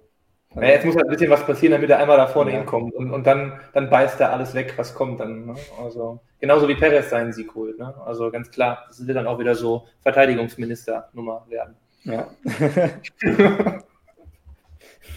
Gasly wird jetzt im Chat noch von Kettel genannt. Eine Wiederholung des Monster-Erfolgs, aber ich glaube, das wäre dann wirklich oh. reiner Zufall, oder? Alpha Tauri. Ah, jetzt, jetzt sind wir ganz tief drin bei den Spekulationen. Also ja. jetzt, jetzt warte ich schon auf den Magnussen. Also. Dann gewinnt, dann gewinnt Lance Stroll aber auch ein Regenrennen. Das, das steht ja auch schon. Lance Stroll wurde auch schon genannt von den Zuschauern. Von demjenigen, der seine Rente darauf verwettet hat, wahrscheinlich. Wahrscheinlich, der ihn als Weltmeister ja. ansieht. Aber vielleicht, nachdem wir jetzt hauptsächlich die Top-Teams getippt haben, wenn wir jetzt tippen wollen, welche Fahrer ihr erstes Rennen in diesem Jahr gewinnen. Jonas, du hast vorhin schon Carlos Sainz, glaube ich, mit drin gehabt. Carlos Sainz und äh, George Russell hatte ich. Genau. Genau. Und natürlich Formel 1 Junior Fernando Alonso. Ja, er ist ja jedes Jahr immer wieder neu Nachwuchsfahrer und alles. Ja. Selbstverständlich, ja. Also da wäre ich jetzt bei den beiden einfach. Also ich glaube, bei Russell sind wir uns alle einig, Nein. dass das passieren kann, solange das Auto nicht totaler Schrott ist. Ja. Dann Sainz, ist vielleicht ein bisschen mehr Diskussion. Wenn der Ferrari so gut ist, dann sollte der auch ein Rennen gewinnen. Also ja. das glaube ich schon. Würde ich beiden auf jeden Fall zutrauen, wenn das Auto gut genug ist, dass die beide auch ein Rennen gewinnen können. Russell hat es ja mit dem einen Auftritt bei Mercedes damals eh schon fast geschafft. Und Sainz würde ich auch zutrauen, dass er das schaffen kann. Wie gesagt, wenn das Auto es ermöglicht. Norris wäre wahrscheinlich noch die nächste Variante, die auch Christian ja genannt hat, dass er endlich seinen ersten Sieg holt und das nachholt, was er letztes Jahr ja so ein bisschen in regnerischen Endphase in Russland verloren hat. Ja, den hatte ich ja eigentlich auch auf der Liste, fällt mir gerade noch ein. Also. Ja, du hast jeden auf der Liste gehabt. Ich habe sie einfach alle. Ich hau einfach mal alles raus jetzt, was geht. ein, ein Leser schreibt, äh, ein Zuschauer schreibt, Louis Lavalistier bekommt den ersten Sieg. das ist natürlich auch eine Möglichkeit. Wo, wobei man sagen muss, wenn, dann muss da wahrscheinlich der Doppelname hin. Ja, wahrscheinlich schon. Der erste Sieg. Aber ich LL glaube, das. 44. Uh, stimmt, das muss ja LHL 44 jetzt dann sein. LHL. mhm. LHL 44 wird das Ganze jetzt und ich glaube, es wird alle TV-Grafiken sprengen, wenn der Doppelname drin stehen soll. Und, und vielleicht sogar noch mit Sir davor. Wenn schon, denn schon. Wäre lustig. Ist das jetzt dann definitiv noch nicht gegeben. Das kennt man dann vielleicht nur vielleicht von irgendwelchen Gentleman GT-Fahrern oder so. Ja, ja, die irgendwelche Pseudonyme haben, ne? So. ja, sowas in die Richtung. Jamie Green oder wie war das mal im GT was? Ella von Lars im Chat. LHL oder DHL? Mein ja. DHL Fastest Lap Award, wenn den LHL gewinnt, das wäre natürlich auch nicht schlecht. Ja, warte, Louis, Louis hat doch mehr, heißt, heißt Louis hat doch mehr Vornamen auch. Heißt er nicht äh, Louis Carl Davidson? Louis Carl Davidson Hamilton. Oh, jetzt. Also, jetzt. L, warte, warte, LCDHL. 44. LCDHL, sehr schön. Ja, wundervoll. Da, da, dann hat ja schon mal, wird die neue Farbe, der Helm wird dann wahrscheinlich nicht mehr lila sein, sondern das wird dann gelb und rot. Klingt schon ein bisschen, als hätte Stefan Raab, äh, Raab das erfunden. So. Ja. Noch ein paar Buchstaben, dann, dann kommen wir in die, in die Region. Oh je. SLCDD. Oh, SLCDHL. Das ist mit Sir wahrscheinlich von Kolbenfresser nochmal zusammengefasst. Ich glaube, jetzt wird es zu ja. kompliziert und es ist schon das halbe Alphabet. Deswegen gehen wir weiter zur nächsten und vorletzten Frage. Und das ist natürlich eine von den beiden Weltmeisterfragen die wir natürlich jetzt angehen müssen. Und da fangen oh. wir mit den Fahrern an. Wer wird Formel 1 Weltmeister 2022? Hier sind drei der möglichen Kandidaten. Ja. Der in der Mitte. Uh, Flo geht gleich mal in die Vollen und sagt Charles Leclerc. Alles auf Leclerc dieses Jahr, alles auf Ferrari. Ich glaube daran. Wie 2019. Ja, ich wollte gerade sagen, das haben wir vor ein paar Jahren schon mal gemacht. Da haben wir alle auf Ferrari-Fahrer getippt und. Ich habe 2019 auf Leclerc getippt. Alle falsch gelegen. Deswegen ja. mache ich das jetzt nochmal. Ja, ich weiche da jetzt mal ab. Ich nehme jetzt äh, den, den linken, den wir hier sehen. Ich nehme jetzt Titelverteidigung für Max Verstappen. Uh. Ähm, ja, einfach der wird den längeren Atem einfach beweisen. Der Red Bull ist dem Ferrari ebenbürtig. ich, ich glaube, dass das die beiden, äh, Charles Leclerc und Max Verstappen, werden die, die beiden ja, dominierenden Figuren sein, die beiden Königsfiguren sein und die werden sich auch ein bisschen um den Titel streiten, aber ja, so bei zwei Drittel der Saison, dann wird dann so langsam das anfangen, dass so ein bisschen die Schere aufgeht, dann gibt es wieder so Pfennigteile, die kaputt gehen am Ferrari und ne, das, wie wir das so immer kennen. Und dann wird Verstappen da einfach ja, weiter durchsägen und Mercedes, glaube ich, verliert Anfang der Saison schon fast zu viel an Boden. Die kommen dann vielleicht auch nochmal, die werden dann so ein bisschen, ja, ein bisschen auch so 2019 like, wo ja hinten raus dann auch mal so Red Bull und dann Ferrari auch mal hin und wieder mal stören konnten. Die werden dann auch wieder vorne mitspielen, aber ich fürchte, da werden sie schon zu weit weg sein. So eine ähnliche Argumentation hatte ich auch zurechtgelegt, denn ich habe auch Max Verstappen getippt. Nicht, nicht nur, um mal was anderes zu tippen, sondern wie du gesagt hast, sie sehen aktuell einfach gut aus. Wir müssen auf dem Stand, was wir jetzt wissen und sehen, einschätzen und die Prognose abgeben. Aktuell kann man davon ausgehen, wenn Mercedes jetzt nicht noch so ein bisschen ein kleines Wunder mit der Datenanalyse gelingt, dass sie vielleicht bei den ersten Rennen ein bisschen hinterherfahren und wenn dann nicht nur Red Bull, sondern auch noch Ferrari und vielleicht noch eine kleine Überraschung von den vielen weiteren fast Top-Teams von Jonas dazwischen springen, dann könnten da schon ein paar, selbst bei 23 Rennen, könnten da schon ein paar Punkte verloren gehen, die am Ende entscheidend sein können. Deswegen sage ich auch, Max Verstappen wird seinen Titel verteidigen und zum zweiten Mal in Folge Formel 1 Weltmeister. Und dann fehlt uns ja jetzt nur noch ein Tipp von Christian. Und der müsste ja nach unseren Erfahrungen der letzten Stunde auch auf Charles Leclerc tippen, denn wenn wir uns nicht einig sind, heißt es ja immer 50-50, oder Christian? Mission Titelverteidigung gelingt. Max Verstappen wird auch 2022 Formel 1 Weltmeister. Kurz und schmerzlos hat das gemacht. Das war die erste Antwort, die er aufgenommen hat. Da war er noch vorsichtig, danach wurden die Antworten immer länger. also 3 zu 1 Max Verstappen gegen Charles Leclerc. Bei uns im Chat ging auch viel Verstappen, was ich gesehen habe. Nicht ganz so viel mhm. Leclerc-Liebe, glaube ich. Carlos Sainz war dafür mit dabei. Nico Hülkenberg auch ein starker Anwärter, kann ich durchaus nachvollziehen. Auf jeden Fall, nicht. was sagt ja, ihr? Glaubt denn keiner mehr an den Hamilton? Doch, der Kräuter Fürth-Fan, der glaubt noch an Hamilton. Kräuter Fürth-Fan glaubt noch an ja. Hamilton und an Sainz und an Norris. Wuh, das ist, das ist mal eine gewagte Geschichte, muss ich sagen. Kein Verstappen, kein Leclerc in den Top 3. Das ist sehr zu, gewagt. Ja. Zu gewagt. Ich sage, Hamilton würde ich schon wünschen, nach dem, was er da letztes Jahr im Finale erleben musste. Andererseits hat der Mann sehr viele Titel geholt und irgendwann endet sowas dann auch mal. Und möglicherweise ist es jetzt einfach so, dass Lewis ja. Hamilton nicht mehr dieses Material haben wird und ja, vielleicht ja. einfach kein, kein Weltmeisterschaft mehr gewinnen wird. Ich meine, guck, guck, guck dir Alonso an, ja. Alonso hat 15 Jahre lang nicht, also doch, er hatte, ja, wobei, nee, bei Ferrari hat das Material nie gehabt. Also kann sein, dass Hamilton jetzt mal so Autos kriegt, wie Alonso sie oft hatte. Und dann kann er vielleicht trotzdem noch toll was zeigen, aber ja. dann ist eben kein Titel mehr drin.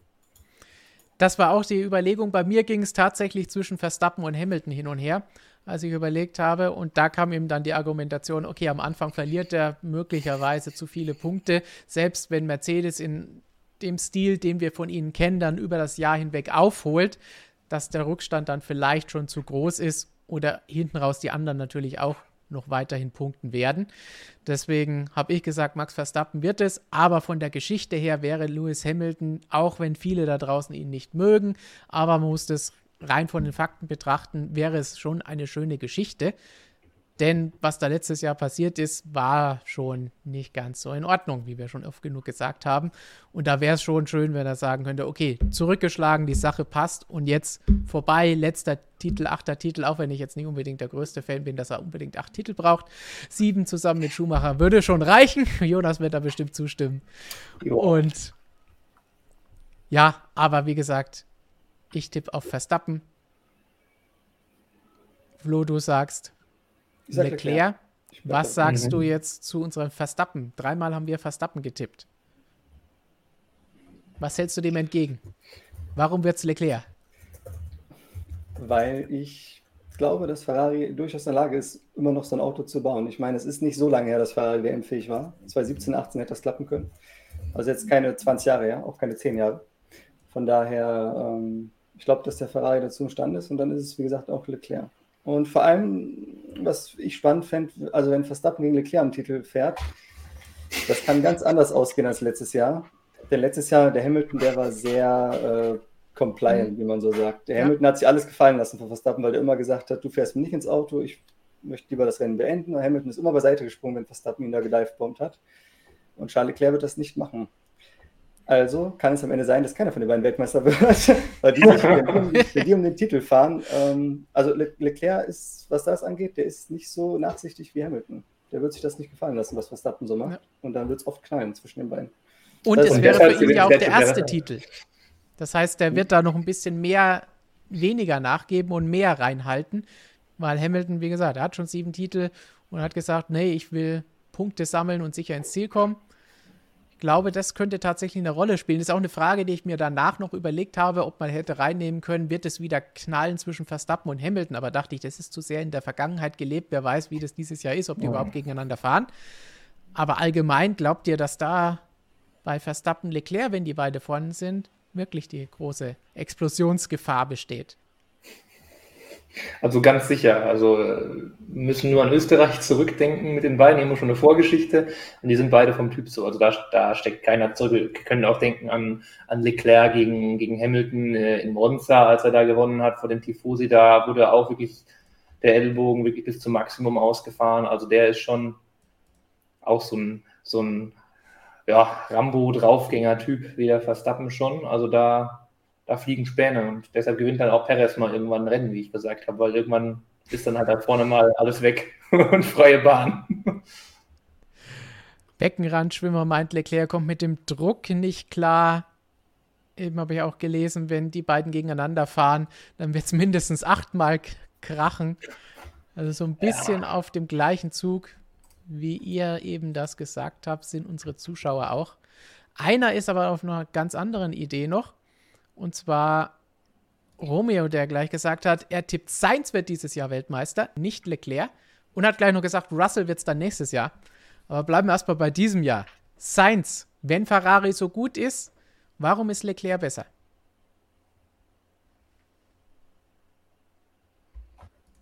Naja, dieses kleine Quäntchen an mehr Talent, an mehr Grundspeed einfach und mittlerweile mit ausreichender äh, Reife. Ich denke, deshalb ist, ist Leclerc einfach dort die Nasenspitze vorne. Und, und Leclerc ist halt auch einfach, auch ein wichtiger Punkt, denke ich, der, dann der, eher der Mann, wie schon gesagt, für die Siege. Und die sind bekanntlich die Big Points. Da ist der Abstand zum zweiten besonders groß. Deshalb holt er halt auch wirklich diese, diese ganzen großen Dinger und macht da halt das Polster auf. Und deshalb, ja, Leclerc bei mir dann vor dem Science. Flo hat ja sein, seine deutliche Meinung für Charles Leclerc vorhin schon kundgetan. Richtig. Aber Sainz hat durchaus einige Anhänger hier bei uns, bei den Zuschauern. Denn zum Beispiel Ticker CS sagt, CSVDC gewinnt die Saison, nämlich Carlos Sainz Vasquez de Castro. Jo, Junior. Ja, Junior. Jetzt brauchen wir jetzt wahrscheinlich nicht mehr. Jetzt bin ich nicht sicher, ob der, ob der Vater auch so eine schöne Reihung hat, aber Ja. Gut, dann haben wir jetzt einen Fahrerweltmeister. Wir wollen aber natürlich auch noch einen Konstrukteursweltmeister und das spielt natürlich auch so ein bisschen immer zusammen. Und deswegen hören wir uns jetzt mal an, was Christian sagt. Ich habe gesagt, Max Verstappen verteidigt seinen WM-Titel und ich sage auch, Mercedes verteidigt den Konstrukteurstitel mal wieder. Das wäre eine überragende Leistung, muss man an der Stelle auch mal sagen. So viele Jahre in Folge und dann noch mit diesem Regelumbruch. Sensationelle Leistung schon in der Vergangenheit, und aber mit diesem riesen Regelumbruch das dann zu verteidigen, das ist nochmal eins obendrauf. Warum glaube ich das? Weil man fahrermäßig einfach mit Russell und Hamilton absolut top aufgestellt ist. Und ich glaube, dass Dan Perez nicht mithalten kann. Wobei, Ferrari ist dann natürlich auch. Nee, ich lege mich fest, ich sage Mercedes, weil es insgesamt auch ein besseres Team dann ist als Ferrari. Ähm, Weiterentwicklung wird natürlich ein ganz, ganz großes Thema sein. 2022 also nicht das Team, das beim ersten Rennen vorne dabei sein wird, wird am Ende auch unbedingt mit da vorne dabei sein. Und ich glaube, dass Mercedes bei der, bei der Weiterentwicklung doch einigermaßen gut ist. Also ich sage Mercedes. Lange Rede, kurzer Sinn. Keine acht Minuten, aber ein kleiner Monolog. Und dem schließe ich mich ganz klar an. Ja, ich habe vorhin gesagt, Verstappen holt den Titel und Mercedes verliert am Anfang der Saison möglicherweise einige Punkte, weswegen es dann für Hamilton vielleicht nicht reichen wird im Kampf um den Fahrertitel. Aber ich glaube schon, dass diese Fahrerpaarung mit Russell und Hamilton, wenn das Auto dann gut genug ist, zusammen mit einem Team, das die letzten Jahre dominiert hat, das einen Konstrukteurstitel nach dem anderen eingefahren hat, acht Stück, dass die dann in der Lage sind, erstens das Auto zu verbessern, das Auto besser und die Reifen auch besser zu verstehen und gleichzeitig einfach bessere Arbeit abzuliefern, als das vielleicht bei anderen der Fall ist. Sie haben letztes Jahr aufgeholt, sie waren am Anfang zurück und hatten dann am Ende kann man durchaus, denke ich, sagen, das schnellere Auto und das schnellste Auto im Feld. Auch wenn es dann nicht ganz funktioniert hat im letzten Rennen, aus bekannten Gründen. Und deswegen sage ich, ja, Red Bull und Ferrari können durchaus am Anfang stark sein und auch haben gute Fahrerpaarungen, aber insgesamt glaube ich, wenn es um die Konstrukteurs-WM geht, wird Mercedes sich durchsetzen. 2 zu 0 für Mercedes. Was sagt ihr? Also ich fahre dieses Jahr komplett den Ferrari Hype Train. Ähm, aber auch weil ich an die Fahrerpaarung glaube, das Ding ist, Hamilton und Russell sind extrem gut, aber das kann auch Stress geben, weil es geht für beide sehr viel. Ich meine, Hamilton ist der unangefochtene Hausherr. Russell, für Russell geht es im Grunde um seine Karriere, weil wenn du von Hamilton platt gemacht wirst, dann wirst du niemals der Verstappen-Herausforderer sein. Also da sehe ich schon ein gewisses Potenzial, dass die auch sich gegenseitig bearbeiten und das sehe ich bei Leclerc und Sainz zum Beispiel nicht, weil die scheinen sehr gut zu harmonieren. Ähm, und ich glaube auch, weil der Sainz ist nicht so ein krasses Ego-Schwein. Ich glaube, der Sainz wird selbst, wenn Leclerc vorne ist und Ferrari sich irgendwann festlegt in der Saison, sagt Sainz, du musst ihm jetzt helfen, dann wird er das auch machen. Bei Russell Hamilton bin ich mir nicht so sicher. Ähm, ja, und was Red Bull angeht, wie gesagt, Perez, so sehr ich ihn liebe und so viel Spaß in mir im Mittelfeld immer bereitet hat, ja. ich glaube einfach nicht, dass er also in Kombination mit Verstappen, ich glaube nicht, dass es reicht für, für die anderen beiden, für Mercedes und äh, Ferrari. Ja, letztes Jahr hat man ja schon gesehen, dass, sie das, dass es nicht gereicht hat. Ja. Und jetzt, wenn noch mehr mitspielen, noch andere mitspielen, die auch Punkte wegnehmen, glaube ich, dass da die Kluft einfach zu groß ist zwischen den beiden Fahrern. Sie dürfen uns gerne eines Besseren belehren. Dafür tippen wir ja.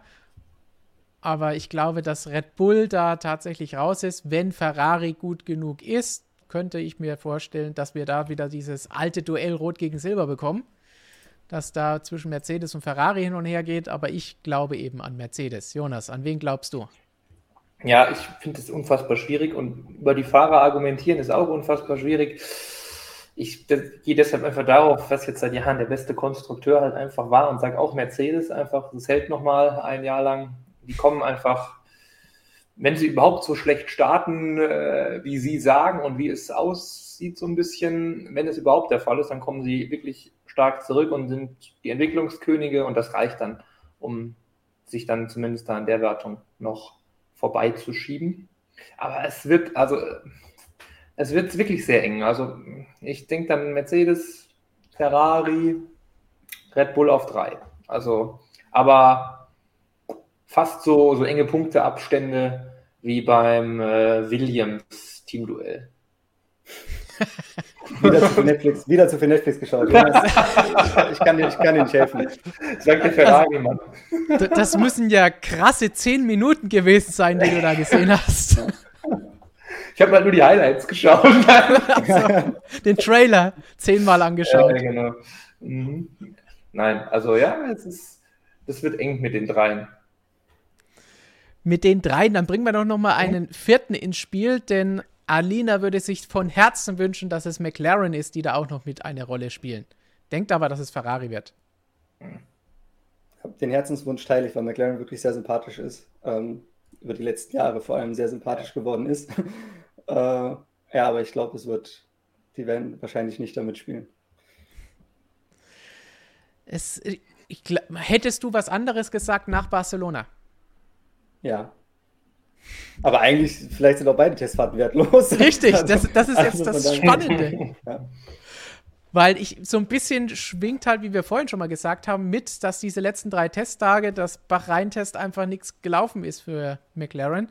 Aber eine, zwei Wochen vorher hätten wir es vielleicht noch anders gesehen. Aber der Norris ist auch jemand, der trägt schon sein Herz auf der Zunge, der wird nicht rumlabern. Der Norris ist einer der ehrlichsten Typen, die da rumlaufen. ähm, finde ich. Also der ja. ist wirklich immer sehr, sehr direkt und hält auch nicht hinterm Berg oder wie man so schön sagt. Ne? Also der ist, wenn der sagt, das zwickt noch so und das Auto passt nicht richtig, dann würde es auch so sein. Und er hat auch wenig Grund, tief zu stapeln. Wir reden ja bei Mercedes ja. dann immer gern vom Tiefstapel Toto und seinen Gefolge, die das alle auch gut gelernt haben. Lewis konnte es sowieso schon immer und George Russell hat es ja schon in Barcelona gut umgesetzt. Lewis jetzt nochmal eine draufgesetzt beim letzten Test. Aber da ist es okay, das sind die Top-Teams, die da untereinander ihre Spielchen spielen. Aber McLaren ist noch nicht so weit, dass sie, glaube ich, solche Spielchen spielen müssten. Oder wie siehst du das, Jonas?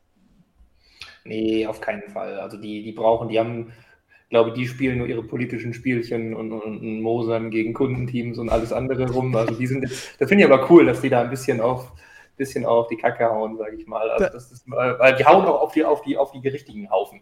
Ja? Also das ist das Schöne bei McLaren.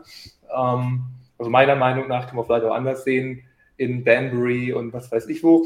Ähm, Aber ja, also McLaren braucht, ich habe das auch, ich habe mir damals den, was heißt damals, Quatsch, jetzt beim, beim Test den, den, den Lando Norris noch, noch die, die Interviews ja auch angehört, als es da so losging mit den Problemen und das war eigentlich auch so, also, ja, er hat erst so ein bisschen noch rumgedruckst, was jetzt Sache ist und dann hat er aber auch, wie Flo schon sagt, genau, also sehr ehrlich dann erzählt, was wirklich los ist und hat auch gleich dann ähm, beschildert, wie dramatisch es ist und dass es vielleicht erstmal gar nicht gelöst werden kann jetzt so schnell bei dem Test, also das ist ganz super, also nee, die die halten da nichts zurück. Also warum sollte man also sich derart ins, ins eigene Knie schießen? Ne? Also beim Test, das war natürlich, war halt wirklich blöd, aber sie haben ja immer noch irgendwie ein gutes Pensum geschafft. Also sie haben jetzt vielleicht nicht diese Longruns, das ist halt wirklich ein kleiner Nachteil erstmal, aber insgesamt sah dieses Paket da schon sehr, sehr gut aus und der McLaren war auch ja ein sehr, ähm, sehr ruhiges Auto, wenn wir wieder hier an unser beliebtes Thema Bouncing denken.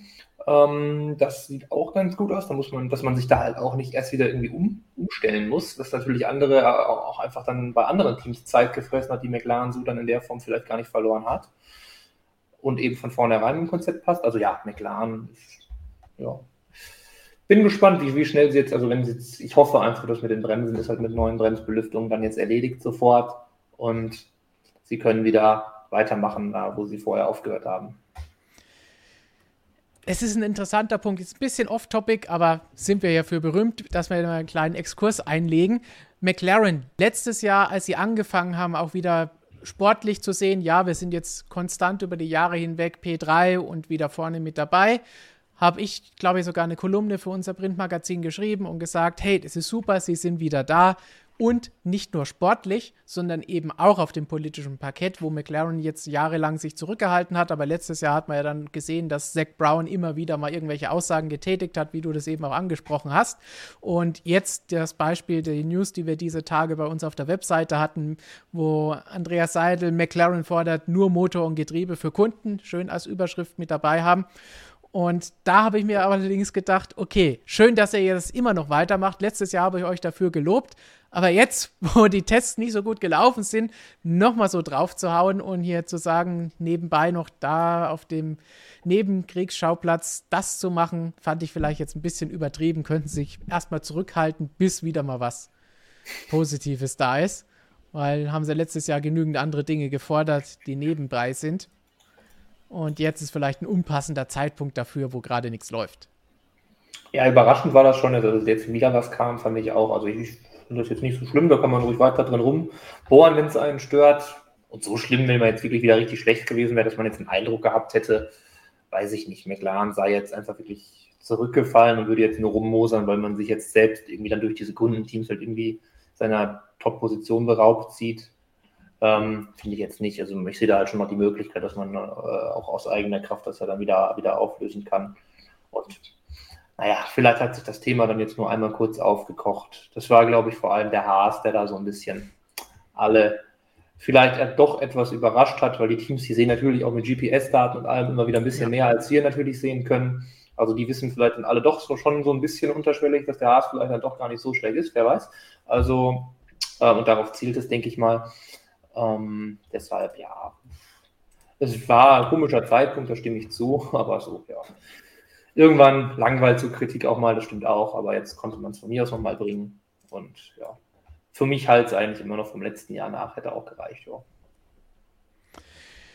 Gut, dann haben wir zumindest unsere Tipps mal losgeworden und als Konstrukteursweltmeister uns nicht ganz geeinigt, aber Mercedes und Ferrari sind da ganz vorne im Rennen. Im Chat waren die auch ganz gut mit dabei. Und jetzt noch so ein bisschen als Wildcard, nachdem wir alle zehn Fragen durch haben. Ihr könnt natürlich gerne weiter in den Kommentaren eure zehn Tipps, die Fragen stehen auch nochmal in der Beschreibung, abgeben. Dann können wir am Ende der Saison mal nachschauen, wer von euch vielleicht recht gehabt hat. Bei mhm. uns sind wir uns ja meistens sicher, dass wir eh nie recht haben. Deswegen wird die Auflösung da am Ende relativ einfach ausfallen. Aber jetzt vielleicht noch so ein paar Sachen. Was würdet ihr euch für die kommende Saison wünschen? Irgendetwas, wo ihr sagt, oh, das wäre cool. Ob das jetzt eintritt oder nicht, ob es realistisch ist oder nicht. Was würde man denn ganz gerne sehen? Irgendjemanden, der gewinnt, der aufs Podium fahren soll, irgendwas ausgefallen ist. Irgendetwas. Weniger Gelaber, weniger Politik, weniger Netflix. noch mehr Gerne noch mehr Sport. Das möchte ich eigentlich sehen, weil letztes Jahr, das war mir einfach too much. Die, die sind da zu viel mhm. auf ihrer Welle geritten. Das muss man ein bisschen runterkommen. Wir sind hier nicht, nicht bei NASCAR und auch nicht bei WWE. Das war ja unsere große Diskussion, gerade nach diesem Finale, Flo. Das, wer es noch ja. nicht gesehen hat, kann da gerne nochmal zurückgehen. Da hatten wir eine lange Diskussion zu diesem Thema, passend zu den Ereignissen beim Saisonfinale in Abu Dhabi. Jonas, hast sehr du nachtragend, was sowas angeht. Ja, es ist ja auch bislang immer noch nicht wirklich gelöst. Mal schauen, ob ja. wir denn jetzt irgendwann mal diesen Bericht von der FIA auch zu lesen bekommen die nächsten Tage. Tja, Spannung. Spannung. Mhm. Auf jeden nee, Fall. Bei mir wäre also bei mir wäre es auf jeden Fall, ich fände es schon cool genug, mir reicht schon, wenn Ferrari mal wieder da vorne dann dabei ist und einfach mal wieder ein paar andere, andere lachende, strahlende Gesichter auf dem Podium zu sehen. So Leclerc und Sainz finde ich ganz cool. Ähm, Ansonsten habe ich noch, immer nicht die Hoffnung aufgegeben auf ein Hockenheim-Comeback statt äh, des Russland Grand Prix. Also äh, man darf ja noch träumen. Ähm, ja, wenn ich schon nicht mehr Netflix gucken darf, dann wenigstens das. ich meine, da triffst du natürlich genau den Nerv unserer Zuschauer, denn da ist sehr, sehr viel Deutschland Grand Prix, Rennen in Deutschland. Ja, schön, ja. Hier genannt. Dadurch, dass ein Rennen wegfällt, dass Russland ersetzt werden muss, ist zumindest 0,5 Prozent vielleicht vorhanden. Aber wie gesagt, die Wahrscheinlichkeit, dass es mehr als 0,5 Prozent ja. sind, sind sehr, sehr, sehr, sehr, sehr, sehr gering und unwahrscheinlich.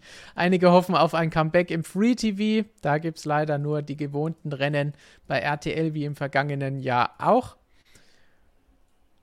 Was haben wir noch? Comeback von Kimi wird von Yannick erträumt. Sensationell.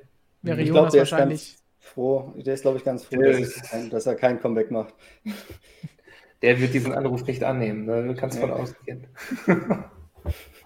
wird gleich alles abgeblockt. Hm. Ja, außer vielleicht der Haas ist überragend gut und der Anruf kommt kurz vor Spar. Dann, ruft, dann, dann, dann geht er vielleicht doch dran, aber, aber sonst eher nicht. Uh, Elf Lados, Haas Best of the Rest, mehrere Podiumsplätze und vielleicht Rennsiege. Das ist vielleicht ein bisschen zu hoch gegriffen. Hm. Keine nee. überrundeten Autos mehr. Das ist auch eine interessante Idee. Also ich meine, Haas hat das ja drauf. Also sie waren ja schon mal auf so einem im Ansatz, auf so einem Niveau. Also die waren ja wirklich schon mal in ihren besten Zeiten da äh, am Rande von Top of the Rest. Also ja. ganz abwegig ist das auch nicht. Also, aber das ist jetzt wirklich ein Fall für, wir müssen es nochmal sagen, abwarten. Aber so ganz abstrus finde ich es jetzt nicht. Hülkenberg-Podium wird hier gewünscht. Schön wär's. Ich hoffe, dass Williams nicht letzter wird. Das, ist, das sind ganz spannende Wünsche, nicht ganz so hoch gegriffen wie das Hülkenberg-Comeback oder Podium oder die, der Haas-Sieg. Ja. Comeback von Ford Cosworth. Ui, jetzt wird's tief in die Trickkiste gegriffen. Jedes Team mit Chancen aufs Podium. Uh.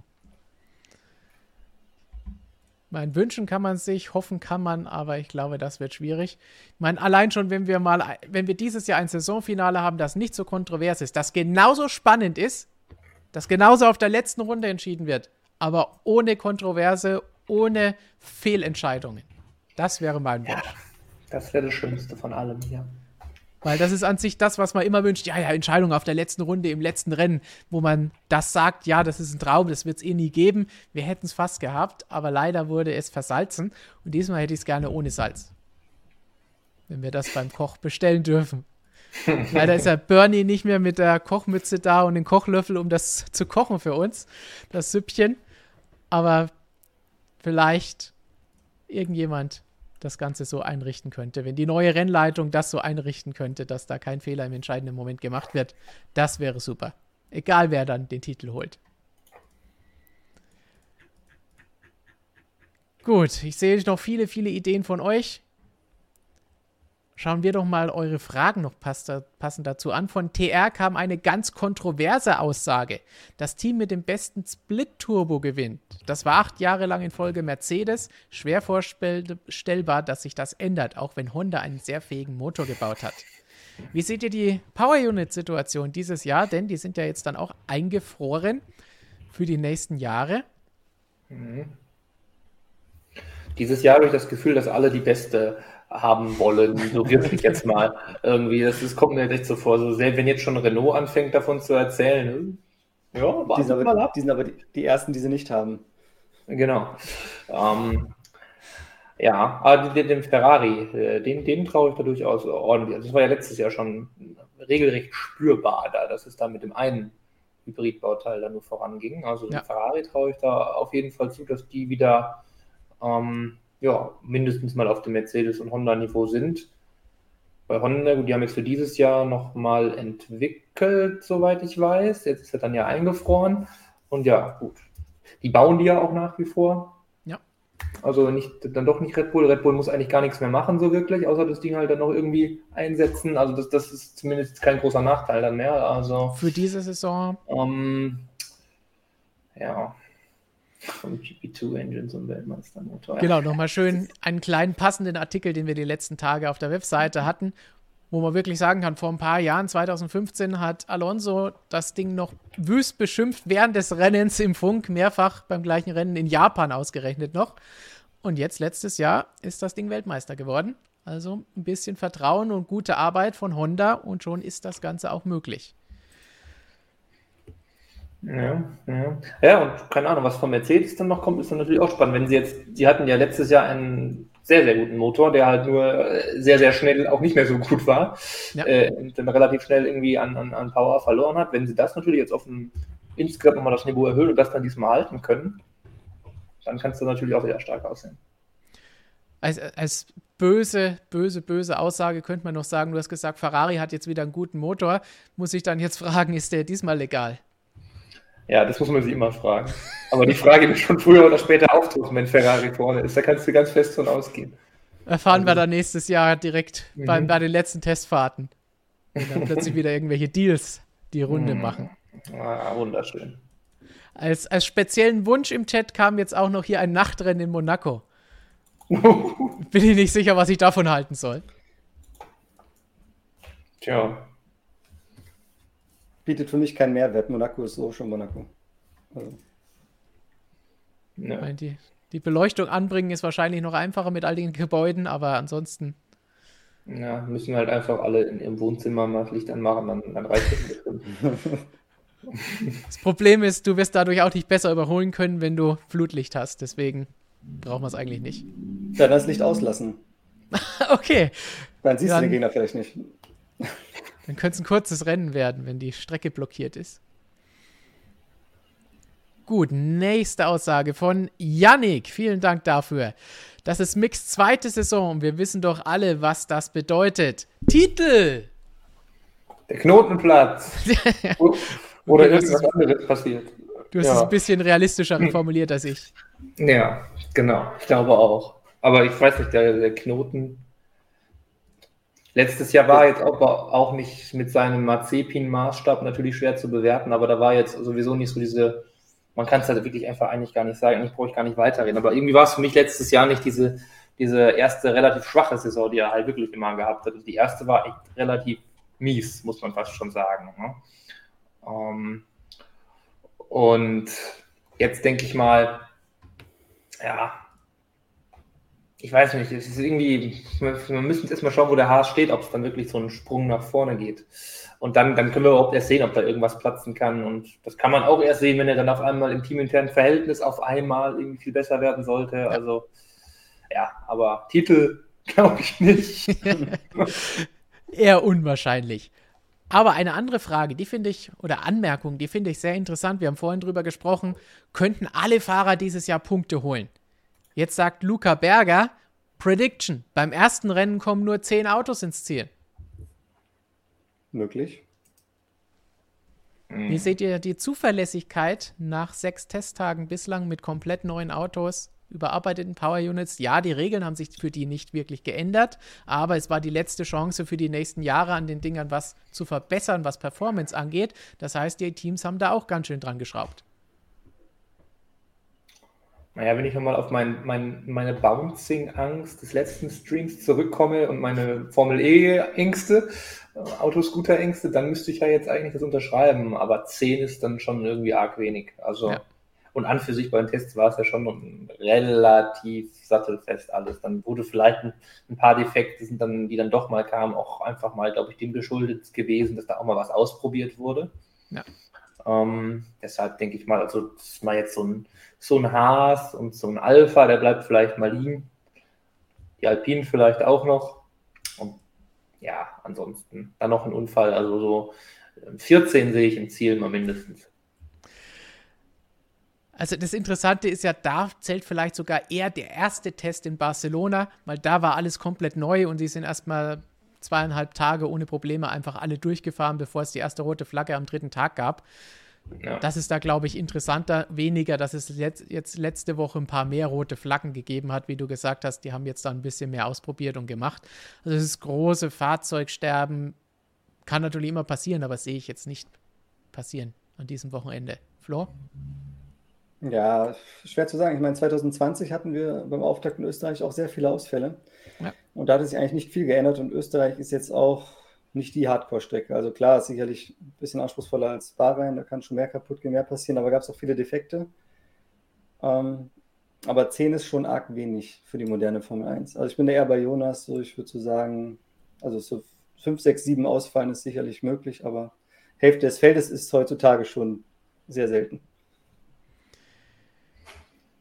Oh, jetzt kommt eine Frage, die muss natürlich heute noch sein. Vorhin haben wir schon über Vettel und was ist sein bestmögliches Ergebnis gesprochen. Be das beantwortet eigentlich schon diese Frage von Manuel. Vielen Dank dafür.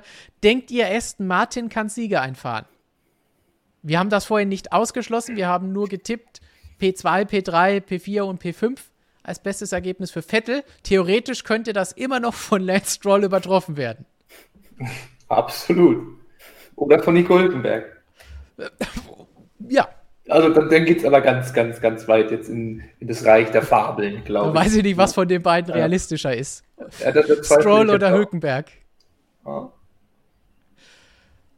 Aber was, was glauben wir? Aston Martin dieses Jahr, ja. was trauen wir ihnen zu? Ist dieses eine Glückspodium das höchste der Gefühle oder geht noch ein bisschen mehr regelmäßig? Nee, das war's. Also, haben wir ja eben schon gesagt. Also, ich habe es ja bemüht in den erweiterten Top-Teamkreis aufgenommen, wenn man die ganz, ganz weit dehnen möchte. Aber nein, das, das, um Siege werden die nicht fahren. Also auf keinen Fall auf, aus eigener Kraft. Also da, da müsste schon viel passieren. Flo nickt, das heißt, ich gehe davon aus, dass da auch kein Widerspruch kommen wird. Ich habe das vorhin ja schon eingeordnet. Aston Martin. Also. Dann mal was ganz anderes. Grüße aus dem Schwabenländle an Jonas von Igor. Jonas, bist du noch da? Der, der haut sie gleich raus, oder wie? Hallo, hallo. das ist auch nicht schlecht. Ja, ich weiß nicht, ob man noch irgendwas gehört hat. Ich habe gerade kurz einen WLAN-Aussetzer gehabt. Ja, Grüße zurück. Vielen Dank für die Grüße und natürlich ja, auch die Unterstützung mich. an Igor. Ja, kommt leider nicht bei mir direkt an, muss ich dazu sagen. Also müssen wir noch privat machen.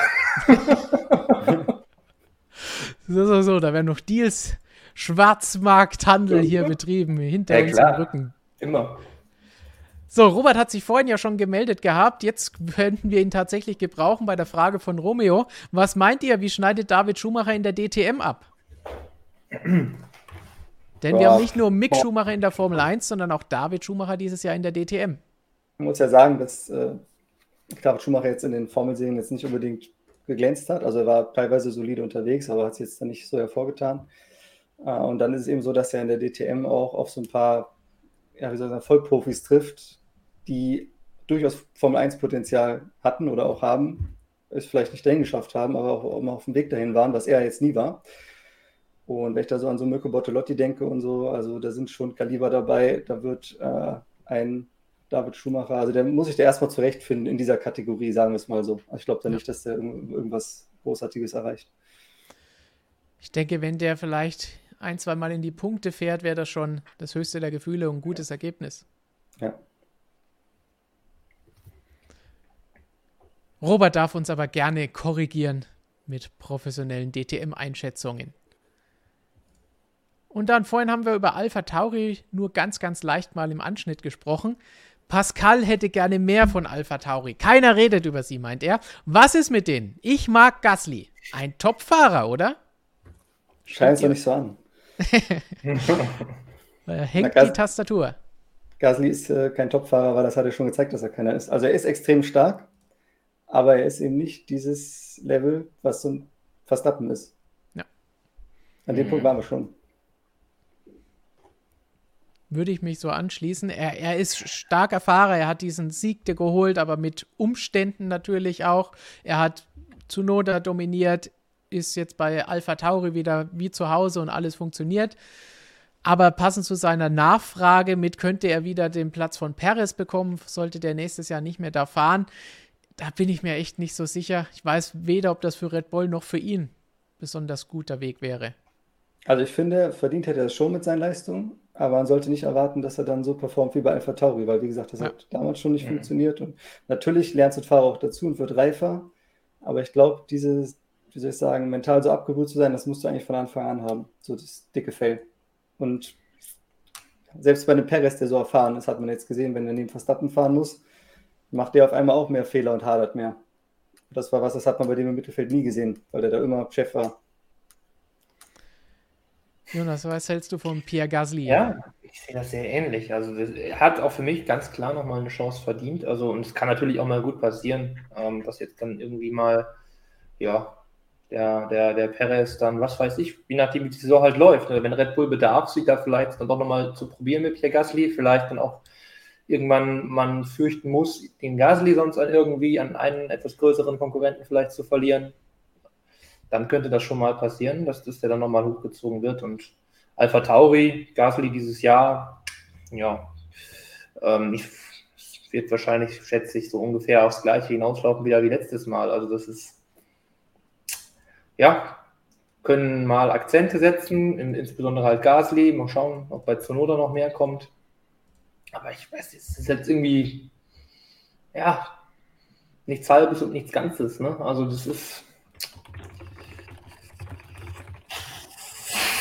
da weiß ich nicht viel zu, zu sagen, leider einfach. Also. Dann machen wir das doch so. Gasly, die richtige Antwort kommt hier von Tom, äh, von Tam oder Tammo. Alonso. Egal worum es eigentlich geht, Alonso ist immer die richtige Antwort. Ja. Da macht so. nichts verkehrt. Da kann man nichts verkehrt machen. Music and More meint dazu, ich denke, wir werden alle überrascht von Tsunoda. Ein bisschen haben wir ja vorhin schon über Yuki Tsunoda gesprochen. Wir waren ja eigentlich der Meinung, dass der Abstand schon ein bisschen kleiner werden sollte, weil Yuki sich ja auch dieses Jahr beweisen muss. Aber dass er jetzt Pierre Gasly irgendwie stark unter Druck setzt, sehe ich nicht passieren. Zumindest traue ich ihm da anscheinend nicht so viel ja. zu an Überraschungen wie Music and More. Wie seht ihr das? Ich traue ihm vor allem nicht so ganz zu, dass er ähm, wirklich diesen Turnaround geschafft hat, dass er jetzt wirklich ähm, so seriös arbeitet, sage ich mal, wie er das jetzt so vorgibt. Also ich glaube irgendwie so ein bisschen mehr wird er sich jetzt bemühen, ein bisschen mehr trainieren. Aber boah, also er sollte auf jeden Fall äh, konstanter werden irgendwie und da, da muss jetzt mehr kommen, weil ich glaube jetzt irgendwie, wenn dann naja, dieser, sagen wir mal, der, der Honda-Deal ist jetzt unter Dach und Fach oder so und dann, wenn er dann nicht mehr abliefert, dann gibt es, glaube ich, keinen großen Grund mehr, ihn noch zu halten. Flor? Ja, ich habe ja vorhin schon über Zunoda ausführlich gesprochen. Also ich denke schon, dass der dazugelernt hat, dass er es besser machen wird. Aber für eine große Überraschung oder überrascht zu sein, weiß ich jetzt nicht. Also man weiß ja, dass der mehr leisten kann. Ne? Ich wäre eigentlich negativ überrascht, wenn er weiter so macht. Das wäre eigentlich eine Überraschung. Weil das würde ich dann wirklich nicht verstehen. Musical More sagt, wir sprechen uns am Ende der Saison. Mal schauen. Also ich würde mich freuen, wenn er, so ist es nicht. Ich würde mich, würd mich sehr freuen, wenn er gut wäre. Also finde ich cool, aber ich zweifle ein bisschen. So, oh, jetzt, jetzt kommt was Spannendes. Romeo nochmal als Flörsch-Fan fragt er sich, wo ist die ELMS live im TV zu sehen? Ist sie das? Gibt sie überhaupt noch? Auch das ist eine berechtigte Frage. Nein, Natürlich gibt es sie noch, aber ich, ehrlich gesagt, weiß ich es nicht. ich glaube, da hast du uns. Aber wir haben dazu natürlich einen Artikel bei uns auf der Webseite. Schau doch da mal rein, ob es Robert vielleicht reingeschrieben hat.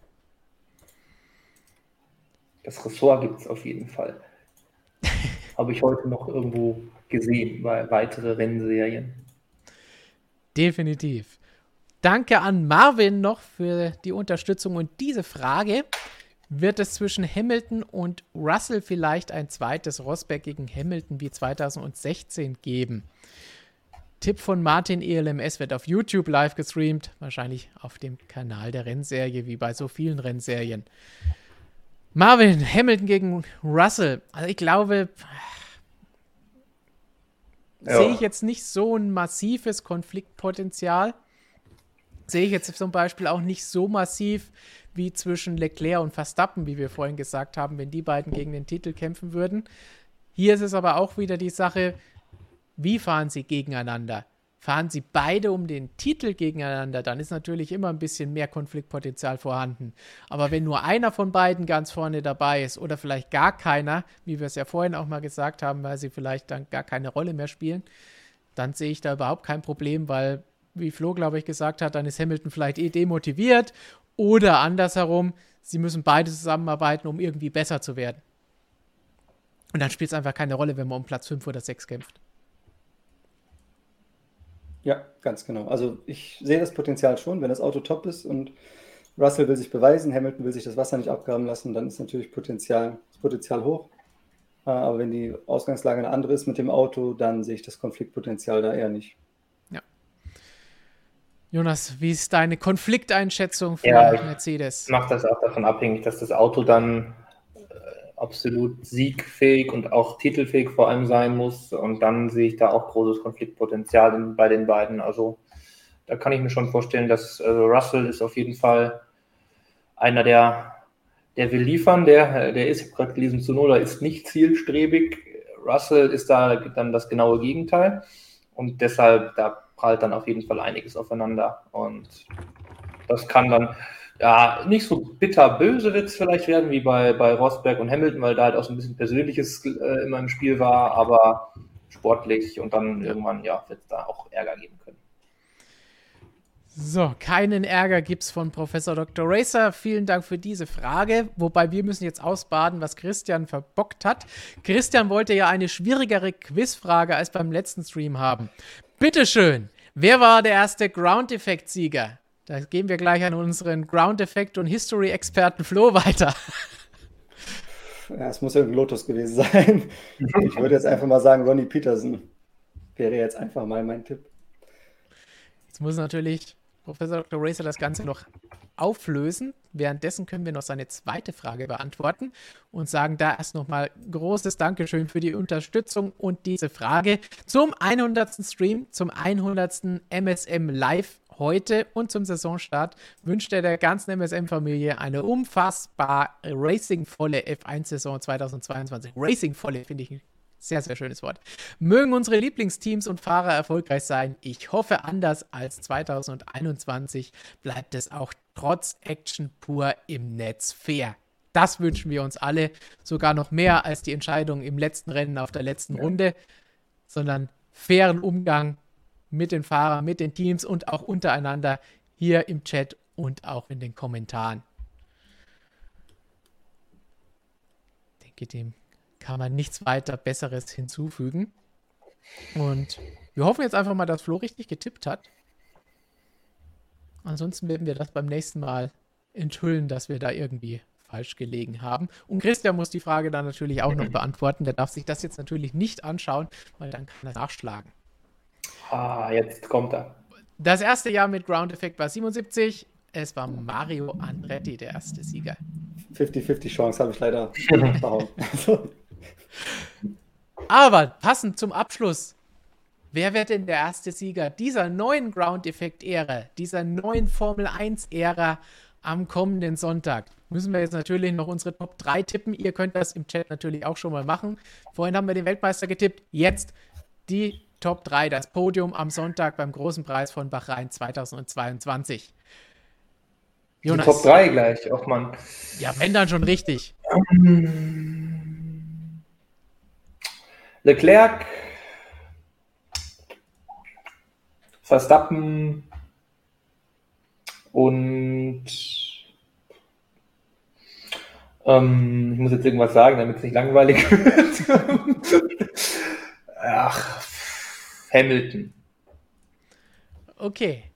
Bunt. Dann, das ist bunt. Ich mache es auch bunt, aber ich sage Verstappen, Sainz, Russell. Hm? Mal was anderes.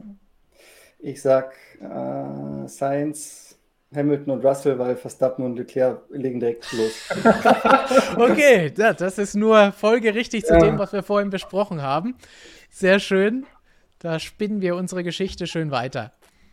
Also, äh, so oder so, dreimal unterschiedliches Podium, dreimal unterschiedliche Tipps. Das hätte es die letzten Jahre, glaube ich, auch so nicht gegeben. Allein das verspricht ja schon mal jede Menge Spannung für dieses erste Rennwochenende der neuen Saison. Verstappen als Sieger. Jonas, du hattest. Den, der noch was gut hat in Bahrain, nämlich Charles Leclerc, der hat da noch einen ja. gut.